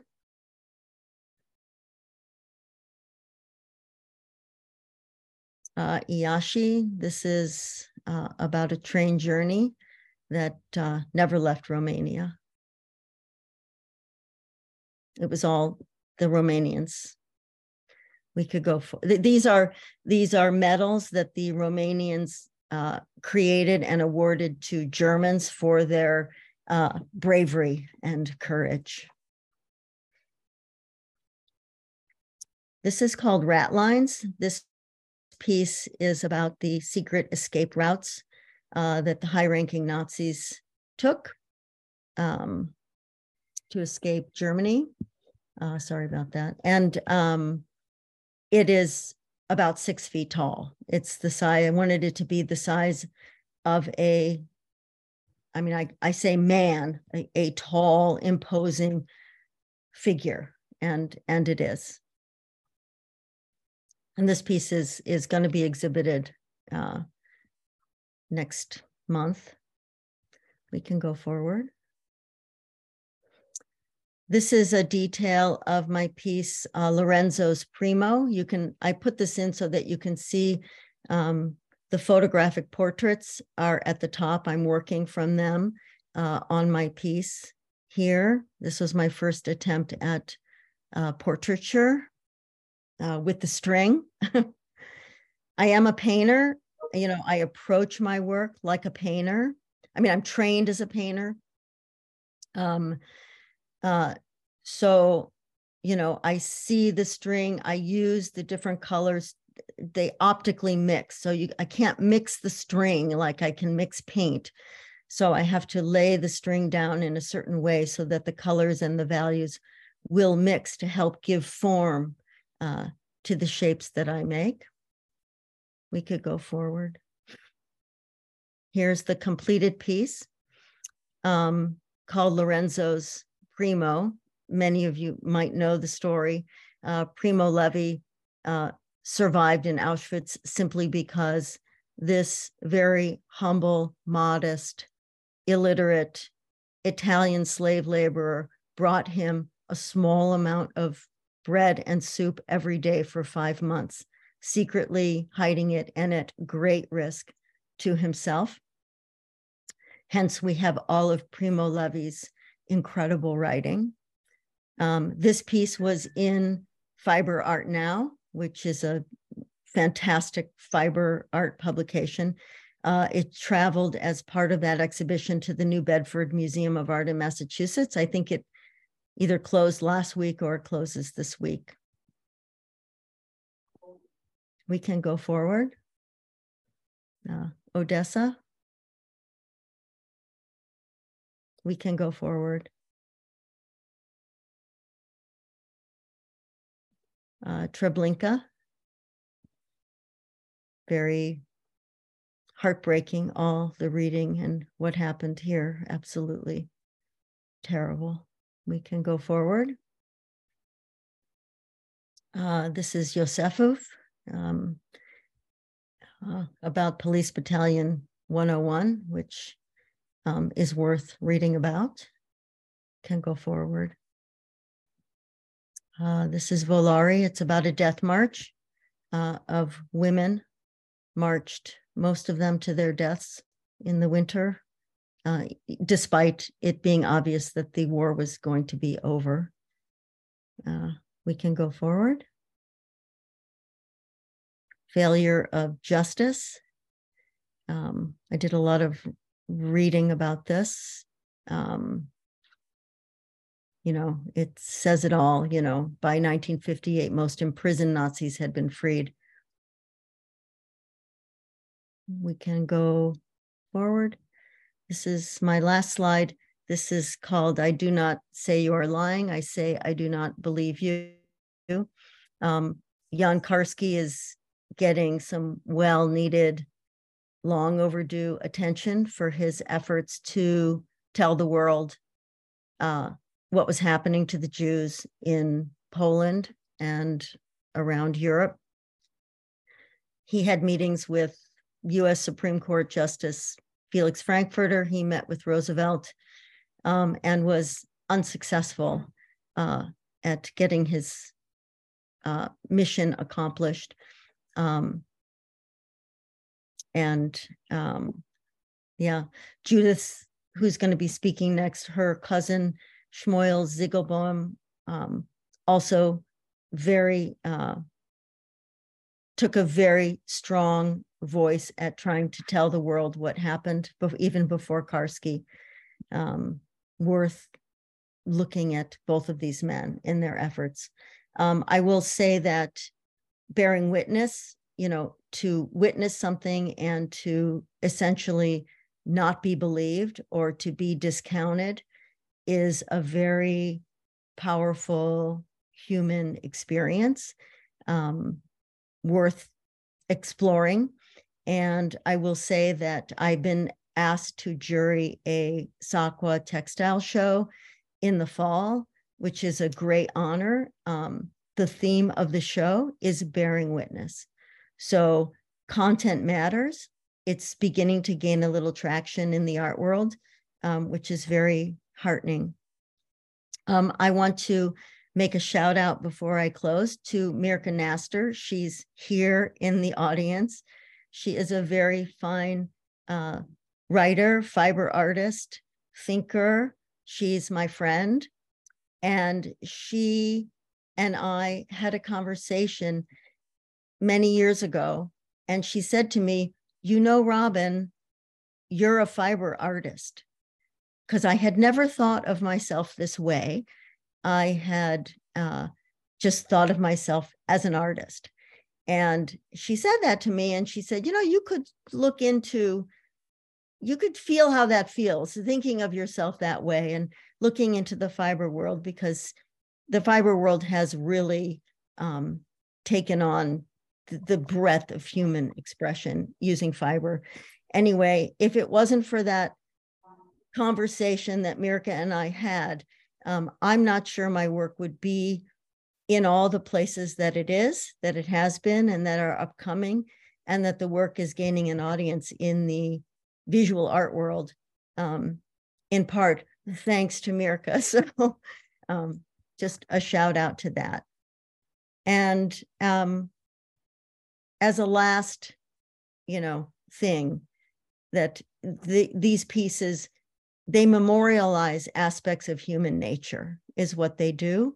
The Holocaust as an example, because they these event kinds of things have happened many times in many places um, it's important to hold these kinds of things up to the light and including visual art in education um, i i think it's a worthy pursuit.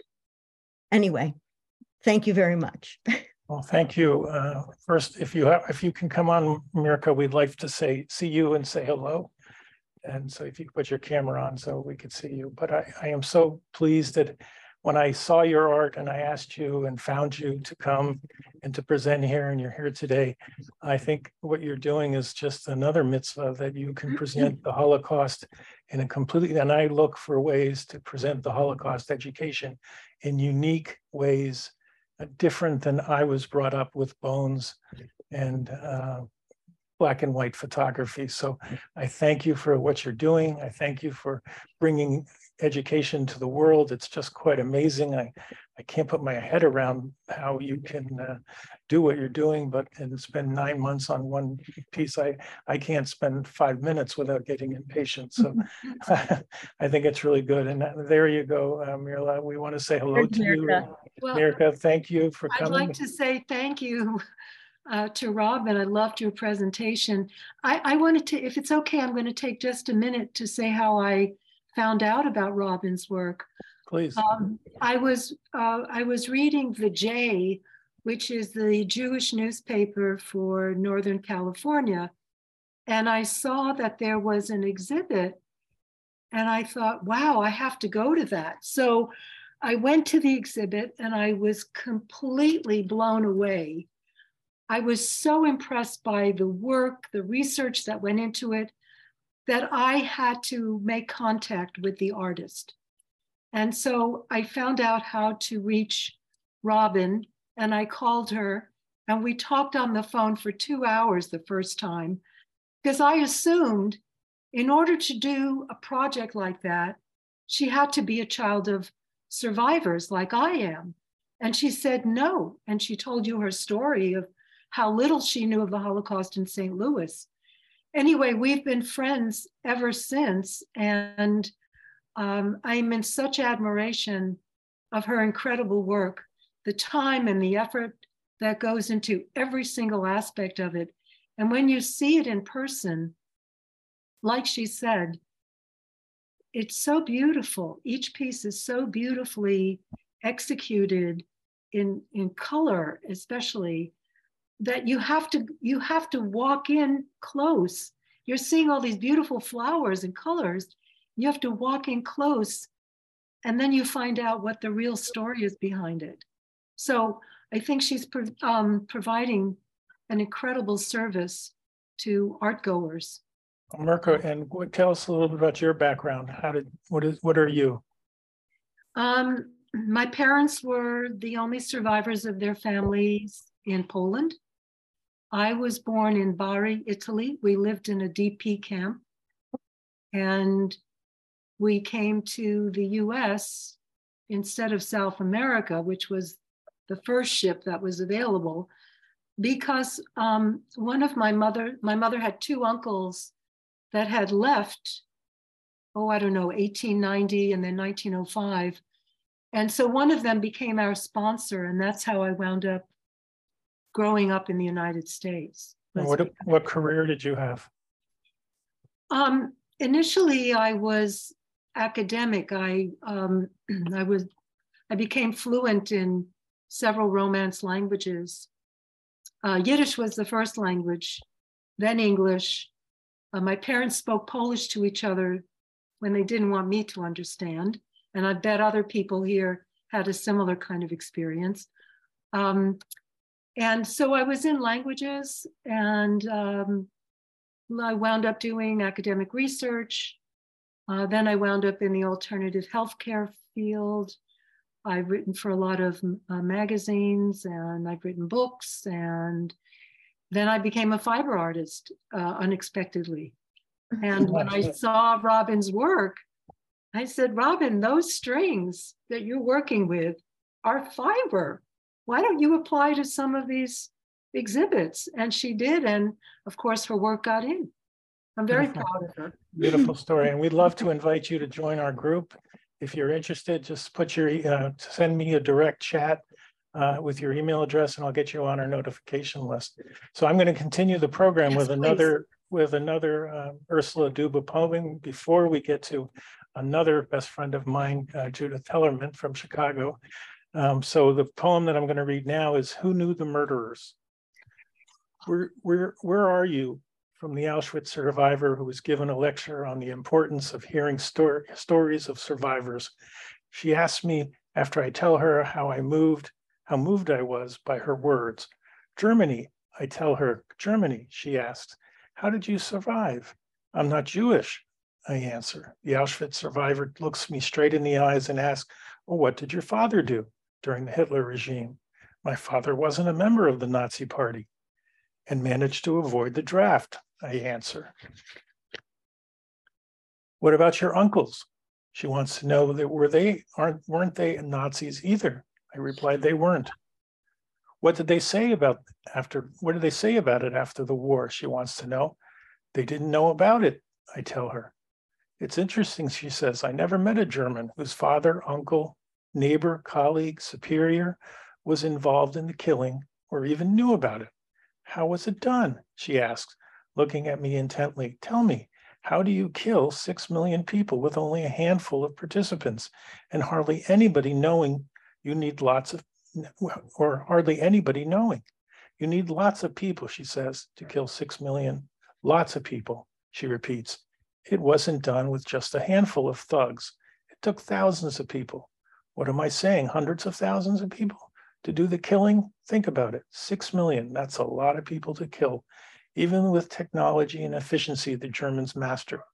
Ever since I've been wondering what my father and uncles knew about friends, neighbors, colleagues, who my teachers participated or knew, who printed the laws declaring the non Aryans were no longer allowed to live in their homes, own their businesses, practice medicine, teach, hold any kind of job, or print the laws forbidding Jews to, to be outside of their homes after eight in the evening, use a telephone, go to the theater or movies, eat at restaurants, own pets, purchase flowers, have a smoke, use a typewriter, own fur coats.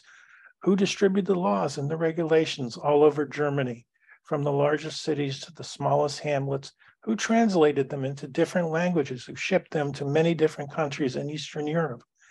Who manufactured the signs for the beaches and parks declaring dogs and Jews are not allowed? Who took over the homes, the businesses, the medical practices, teaching positions, and jobs of millions of non Aryans? Who wrote the long, meticulous list as to who was a gypsy, a homosexual, a quarter Jew, a half a Jew, a full Jew? Who knew what the long lists were used for? Who wrote the arrest orders to be carried out in the middle of the night? Who worked out of the complicated who worked out the complicated train schedules of so many trains going east day and night converging at the same destinations. Who sold who sewed the prisoner uniforms for the millions? Who did research about the most efficient ways of mass extermination? Who collected the data from this research made comparisons? Who made decisions? What methods to employ? And who were the scientists who devised unimaginable experiments on human beings who evaluated the experience, experiments? Who wrote the reports? Who typed them? Who signed them? Who filed them? Who wrote the purchase orders for the implements of mass destruction? Who, man- who manufactured the chemicals used for the killing? Who manufactured the gas chambers? Who shipped them east? Who did the billing to the government? What did my parents know? Who of my aunts and uncles, teachers and neighbors knew? Who knew? Well, on that note, I'm going to uh, spend a second to introduce uh, my friend Judith Tellerman. And Judith, uh, hold on one second. Judith Tellerman was born in Brooklyn, New York to Holocaust survivor parents Morris and Carol Tellerman. Went on to achieving an illustrious career as a doctor in clinical psychology. She's from Chicago She's earned many governmental and international awards besides successful private practice uh, in Chicago and many different projects, programs she's involved in. Judith is a tremendous singer and composer. Judith's song Legacy, a commitment to honor and sanctify the memory of the victims of the Shoah, was commissioned by the International Gathering of Descendants of the Shoah and is in the collections of the Skirball Museum in Los Angeles, California, the U.S. Holocaust Museum in Washington, and Judith has received seven ASCAP Songwriter Awards. And so on behalf of Judith, I'm going to share my screen.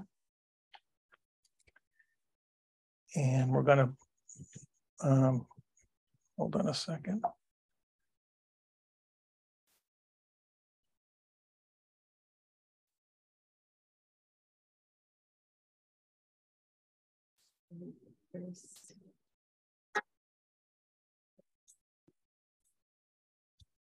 And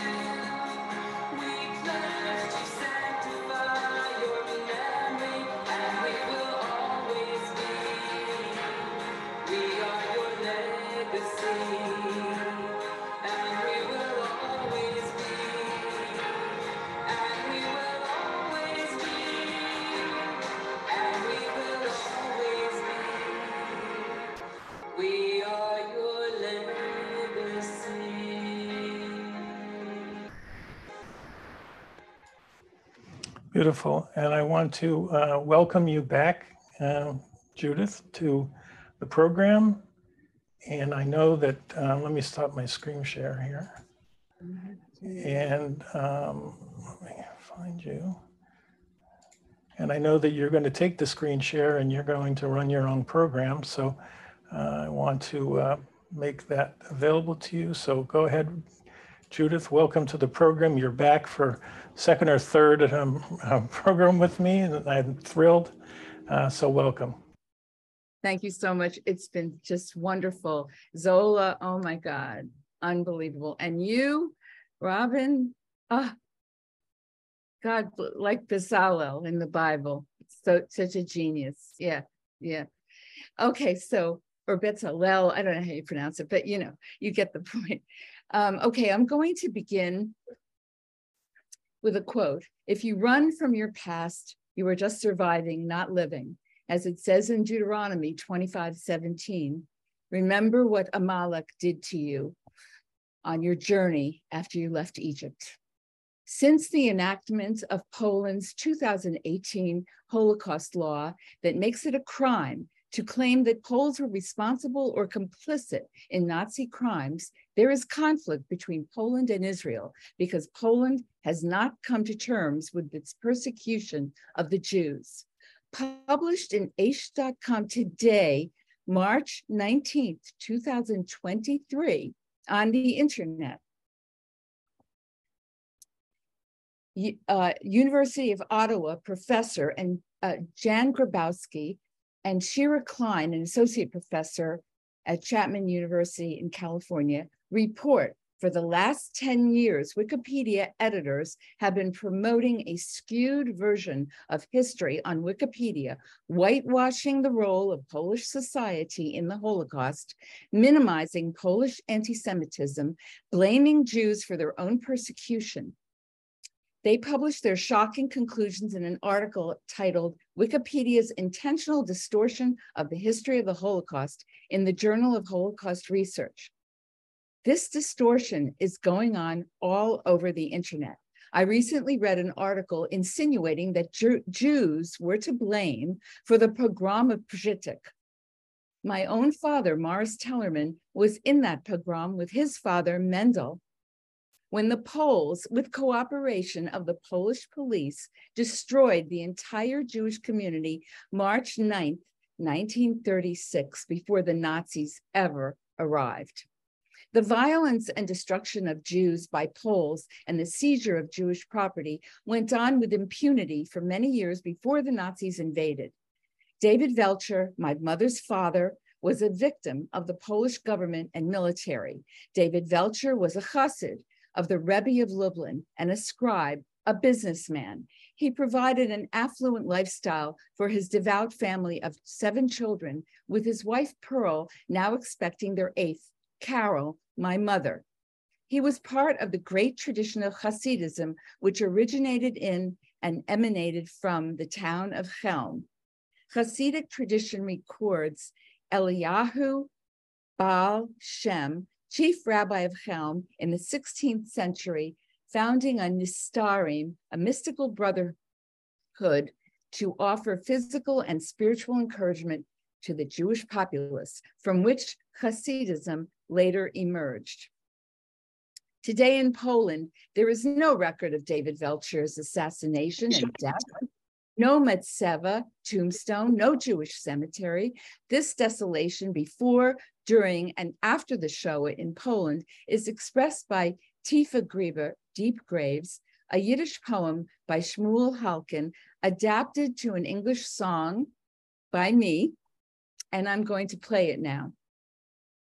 I can find, I have to find the, okay, here it is, all right. Thank you.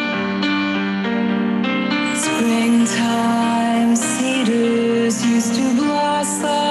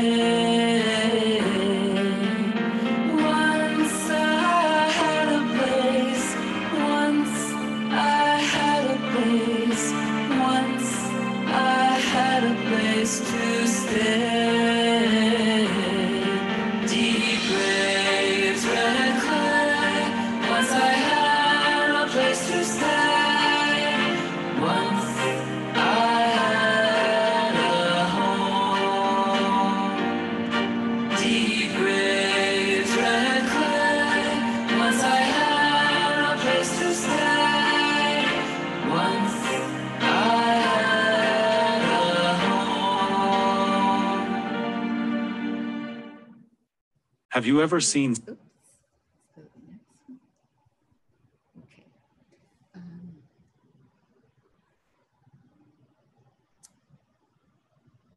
my mother, Carol Velcher Tellerman, was a brilliant, adorable, fatherless child with cascading hair and bright eyes. The nuns in her Catholic school loved her and called her Jew with all the self assuredness of their superiority in a culture which demeaned the Jewish people.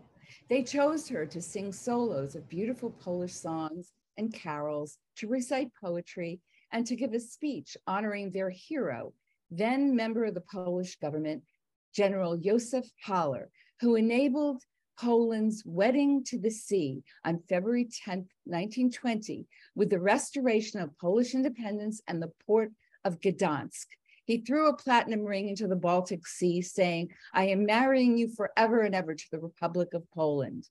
It was only later that Carol learned the horrible truth, one of many that broke her heart, but perhaps the sharpest cut to the heart of an innocent child lying helpless in the womb, surrounded by the comfort of her mother's body, and yet vulnerable to the terrors of the world. She learned it was General Josef Haller who assassinated her father, David Velcher. From his horse, he pierced him with his sword on September 16, 1922, 5682. He died on Salicho. In Chelm, the Jews were aware they had been abandoned by England, who had promised Israel first at the San Remo Convention in 1920 and then with the Balfour Declaration. They sang a song about the betrayal. Carol sung the Yiddish song to me, who recorded the only known rendition of it, the Balfour Declaration. And here it is.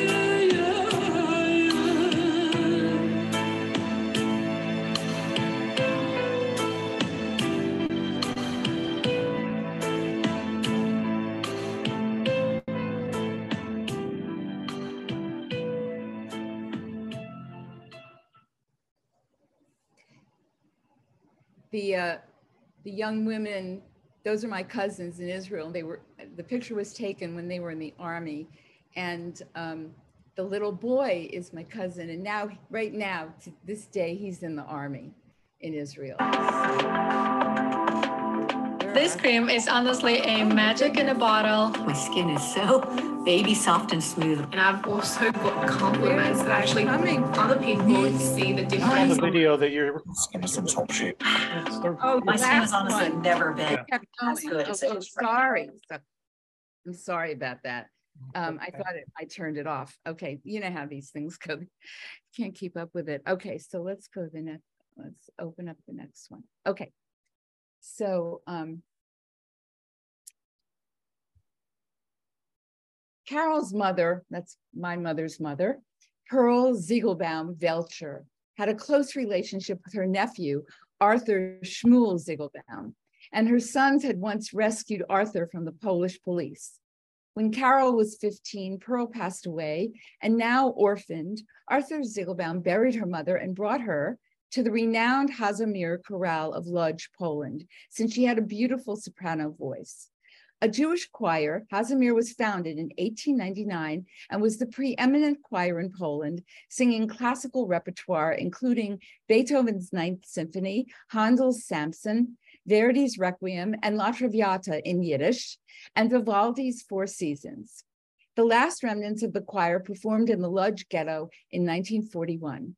Carol was the youngest member, and they called her their little Pitzela, their little one. Carol learned a Yiddish yahrzeit song that was written to the melody of Chopin's funeral march by Hazimir, and she taught it to me. So I recorded, I think this is the only known rendition of it, as far as I know, and here it is.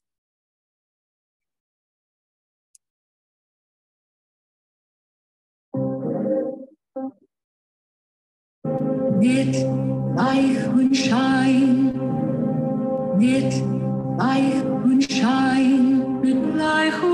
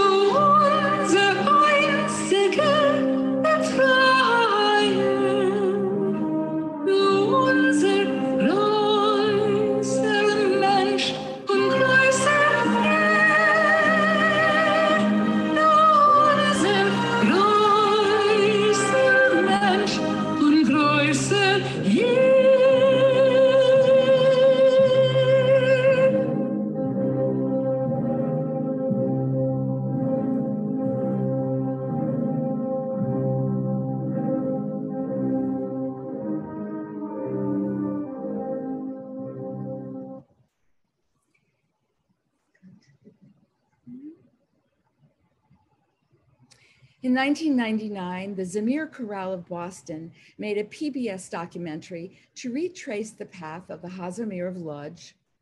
Carol narrated part of the video and later in Florida sang with Zamir this haunting song of a mother holding her child in the midst of the Shoah, so personal to Carol, whose 13 month old daughter Pearl died in her arms never seen by her husband Morris, my father, who was fighting in the siege of Leningrad and who liberated my Majdanek concentration camp.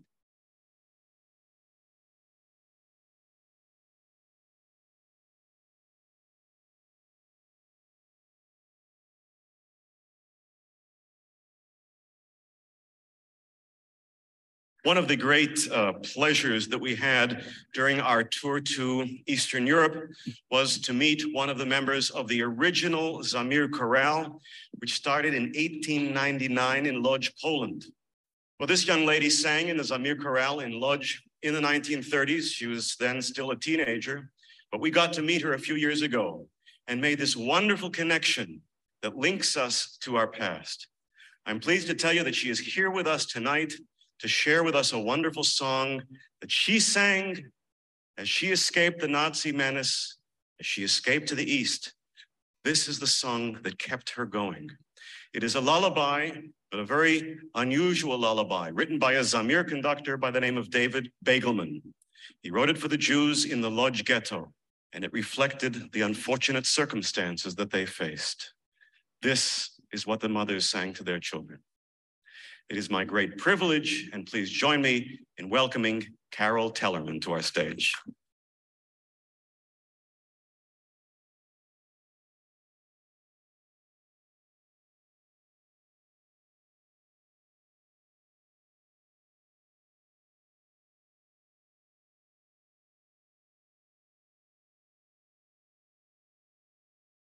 Die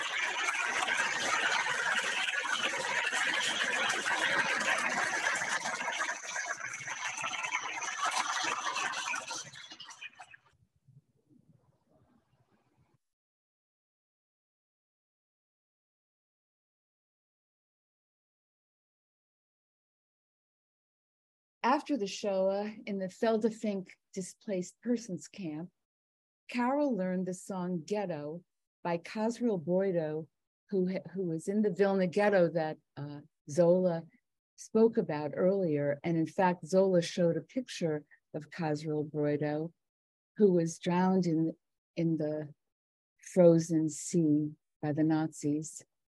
Carol learned the song from her cousin, Abraham Zygielbojm, an actor and a brother of Arthur Shmuel Zygielbojm. In 1998, age 75, Carol sang Ghetto at the United States Holocaust Memorial Museum in Washington, D.C. The occasion was a ceremony by the Polish Secretary of State to posthumously award Arthur Shmuel Zygielbojm the Chancellor's Medal, the country's highest honor. This is a recording of her performance.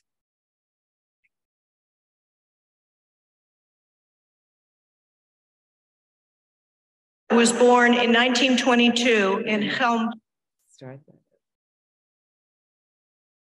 Carol Tellerman was born in 1922 in Chelm, Poland. Having lost both of her parents, she became extremely close to her first cousin, Shmuel Zygielbojm, and his family. They spent a great deal of time together, and Shmuel, who was much older, looked after her, almost as if she were his own child. Fortunately, Carol survived the war and emigrated to the United States. Tonight, in honor of her cousin and our hero, she will sing a song entitled Ghetto, which was written in the Vilna Ghetto. This song was written by Khazriel Broido, who in January 1945 was killed along with hundreds of other Jewish deportees as the German militia destroyed their ship near the Baltic port of Königsberg. Carol Tellerman first heard this song in 1946 when she was in the Feldafing displaced persons camp near Munich.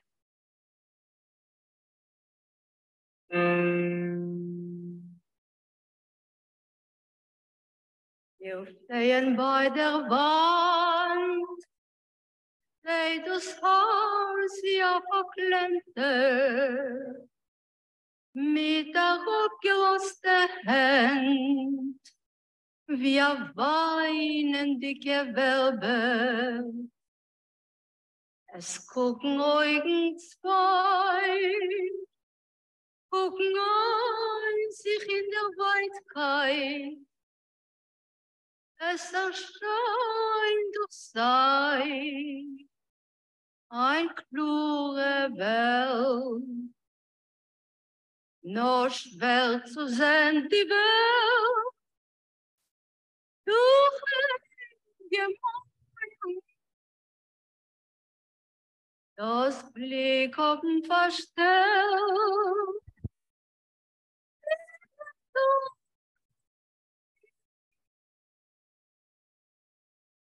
Mach die Augen zu, denn siehst du alles in Cholem.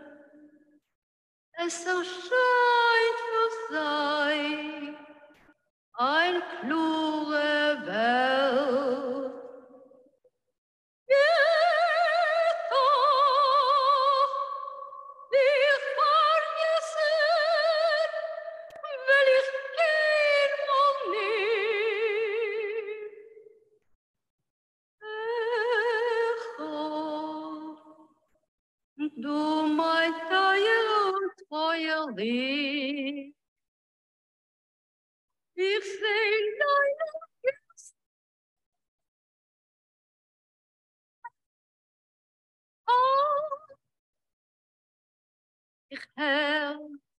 unforgivable.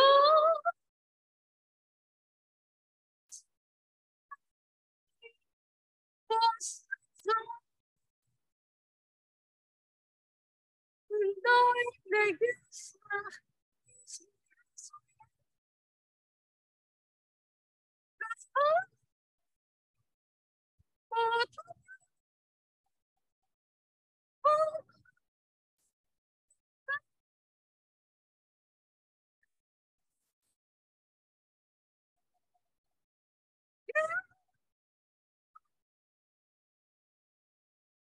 Ooh.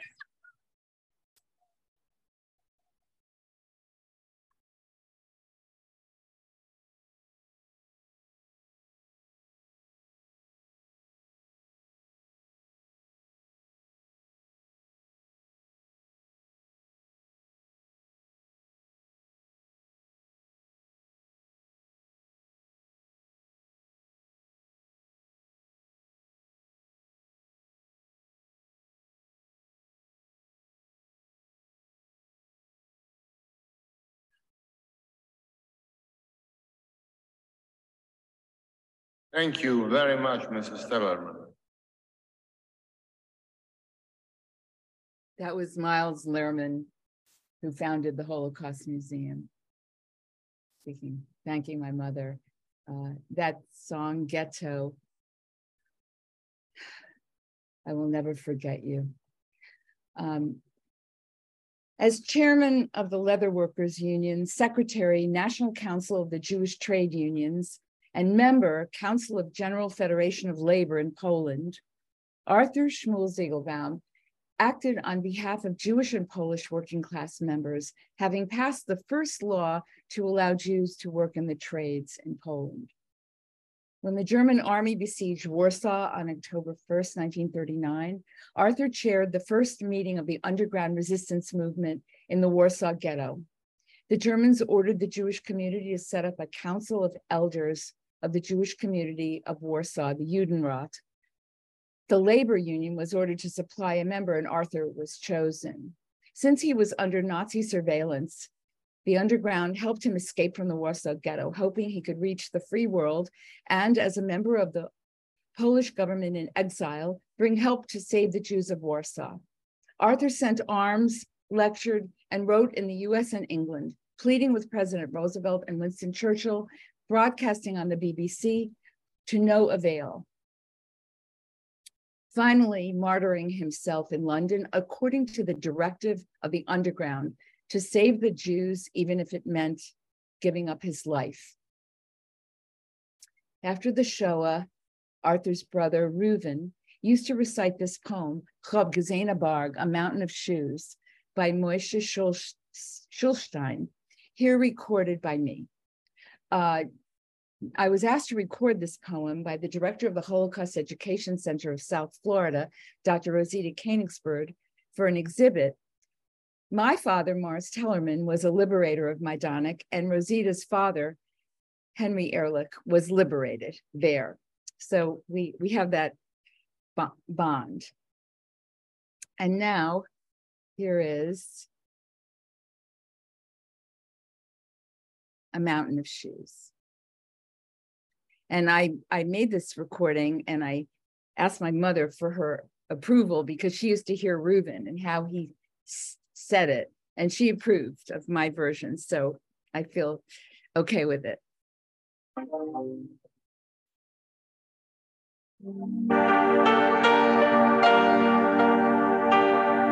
I saw a mountain higher than Mount Blanc and more holy than the mountain of Sinai.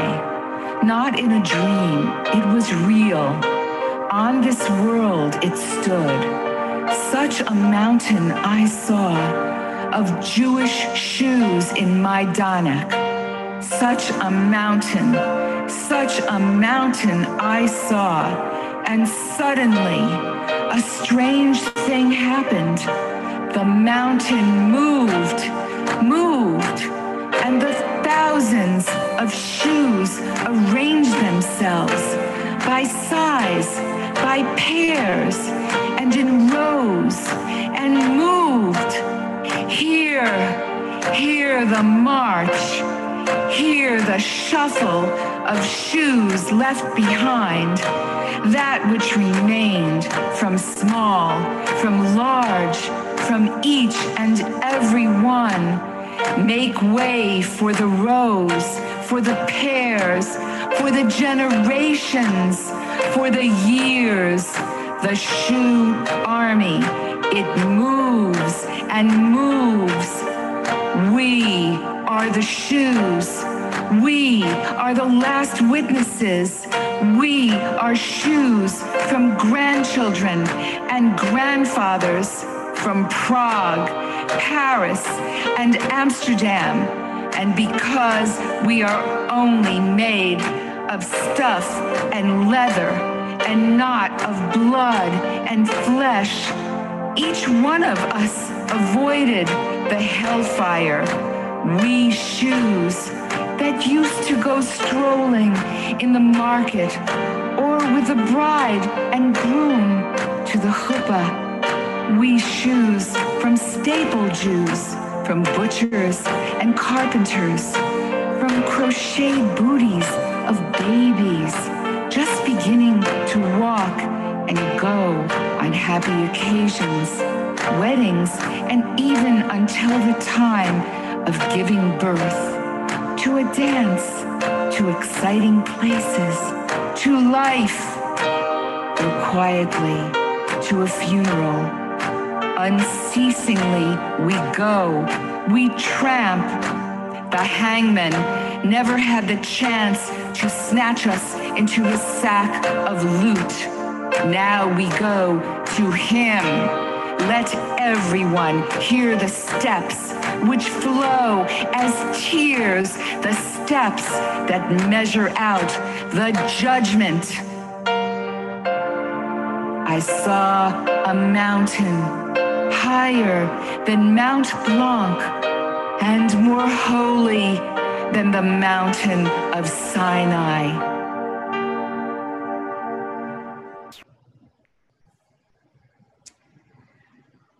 Well, Jeffrey, I was going to end with um, my my anthem legacy, but you played it at the beginning, so that's it. That's my ending, and um, uh, you know, I.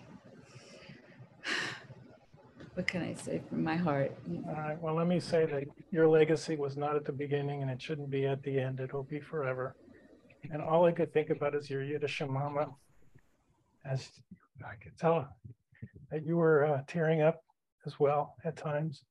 And I can't imagine how difficult it must be to hear, both for you and Zola, to hear your uh, mother's voice uh, in recording. And you're so fortunate to be able to have such a legacy of recordings.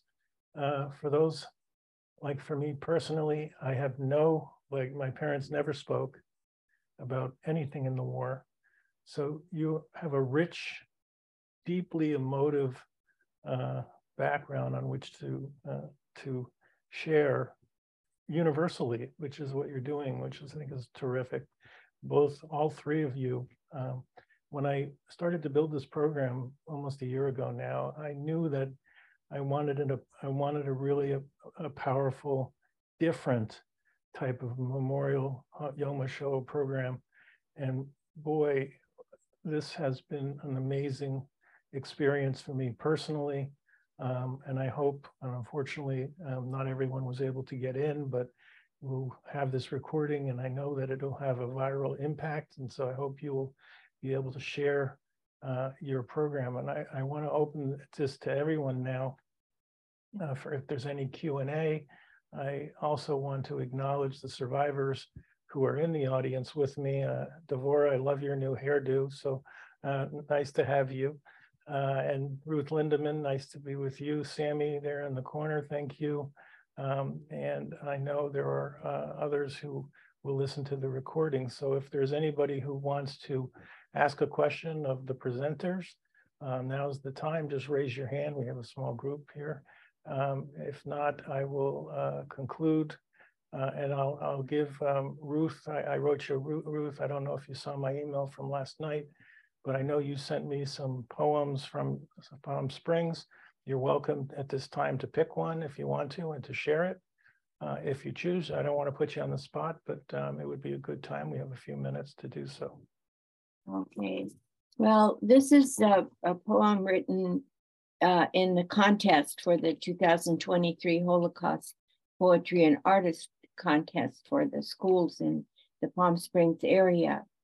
And the first place poem is from a middle school division. Her name is Mia Margolis. She's the eighth grader, which probably makes her about 13 or 14. And this is what she wrote Frozen in time. Mostly I remember the gunshots, loud and sharp as people ran in all directions, screaming, crying, soldiers yelling, and me holding my mother's hand, rushing through the streets, frightened like I had never been before, heading toward I don't know where. Then Mama tripped, landing flat in the street, and I lost her hand. I stopped and turned, people around jostling me forward. I have never forgotten her face. white, panic stricken, desperate. She cried out, Run, my child, run. And so I did. Sorry. I know it's, I know it's difficult, so I don't want to put you That was that was the last time I saw my mother. All the love, tenderness, and care of her. Trapped forever in that moment. She told me to run, to survive, to remember. And so I did. I've never done this. Okay, I don't, I don't- want to put you in an uncomfortable space, so we'll take a break. If you Well, don't, Judith, Judith's music and the rest of you just, it was so moving. I haven't seen a program like quite like this before, although I've seen a lot of them by now. Um, and thank you, everybody. I, I really have to go. well, I wanted to um, also acknowledge that uh, you celebrated your 90th birthday, so we keep on wanting to wish you a, a happy birthday and many, many more. So uh, that's terrific. And Sammy, you had a, you raised your hand earlier. What do you have to contribute? Sammy? Can you hear me, Sammy? Sammy, unmute yourself, please. There you go. Oh.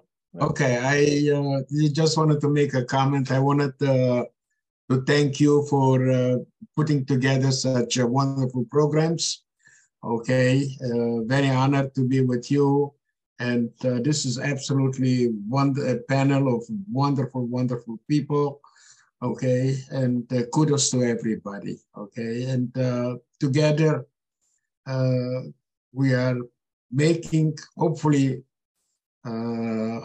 working together to make this a better world, a kinder one with less hate. So thank you again for everybody. Okay, and anybody else who wants to get on camera, it's great if we'd be able to see you, so we could see you. And if you have any questions or comments, I, I- let me ask you, um, Devorah, is Abba your, s- a relative of yours, Abba Caspi? You have to unmute yourself. Uh, yes, he's my husband. Ah, and he sings with Samir Carello posted. Okay, terrific, because I see him, he's on, but he's not on camera. Okay, you're getting some feedback there. Okay, and Mark, Mark. Mark, Mark, Mark, Mark, Mark, mute, Better mute all of us. Okay, yeah, Mark, uh, nice to see you, and I wanted to make sure everyone saw that you said that your, your mother was in the Lodz Ghetto. And you know, the music that was presented today, you just closed your eyes and you thought about your mother, which I thought was a beautiful contribution in chat, so thank you. I, was I was very moved by this program. Zola always moves me. The passion and caring is just incredible. Judith, your voice was just unbelievable. And Robin, what an intriguing and interesting way of preserving the story. Um, I'm just truly touched. Uh, I I am the son of Holocaust survivors from Lodz.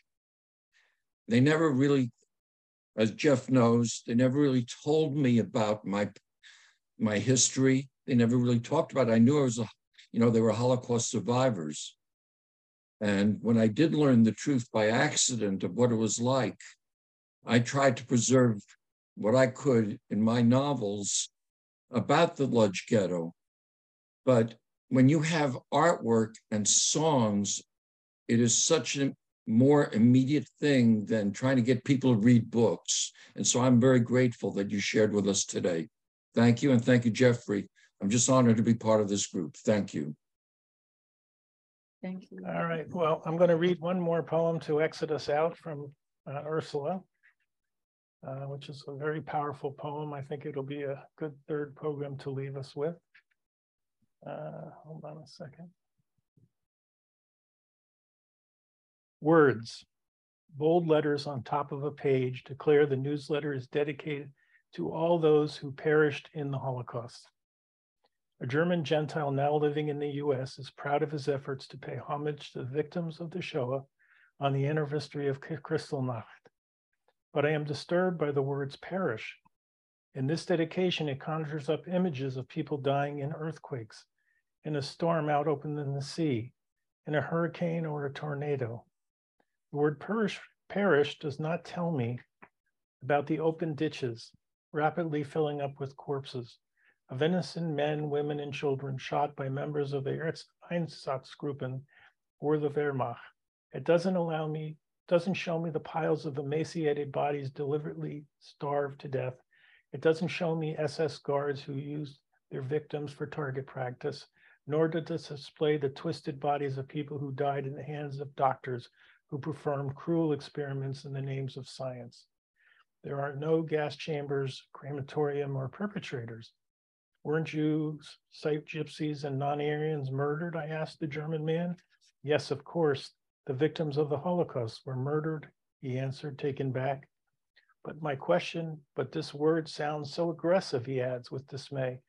After several days of back and forth, the German man decides to delete the entire sentence on the top of the newsletter rather than using the word murdered in his dedication of the victims of the Shoah.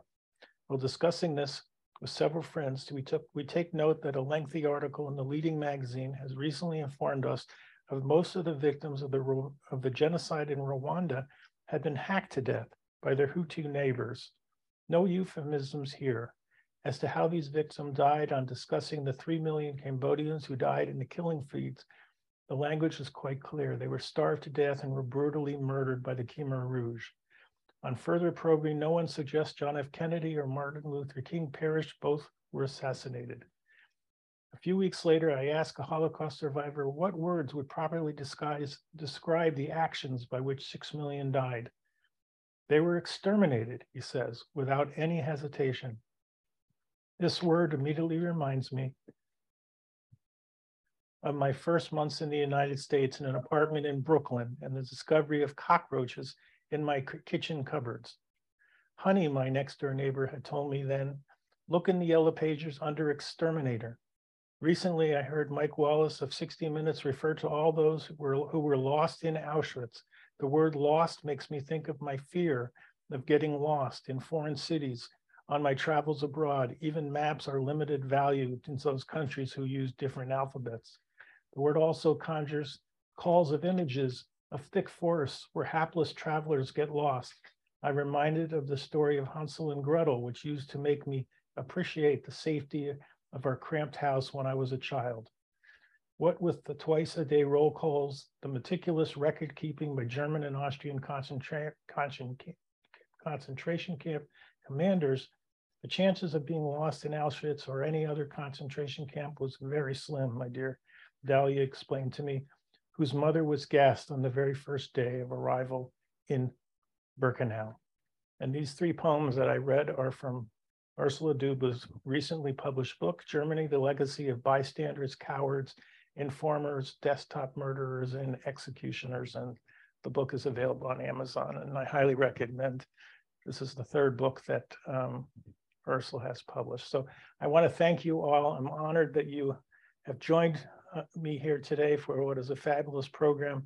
I want to let you know on, on, on April 16th and April 23rd, there are two other additional Shoah programs that I've been working on that will be as good, if, uh, if not equal to, as great as the programs that you saw here today.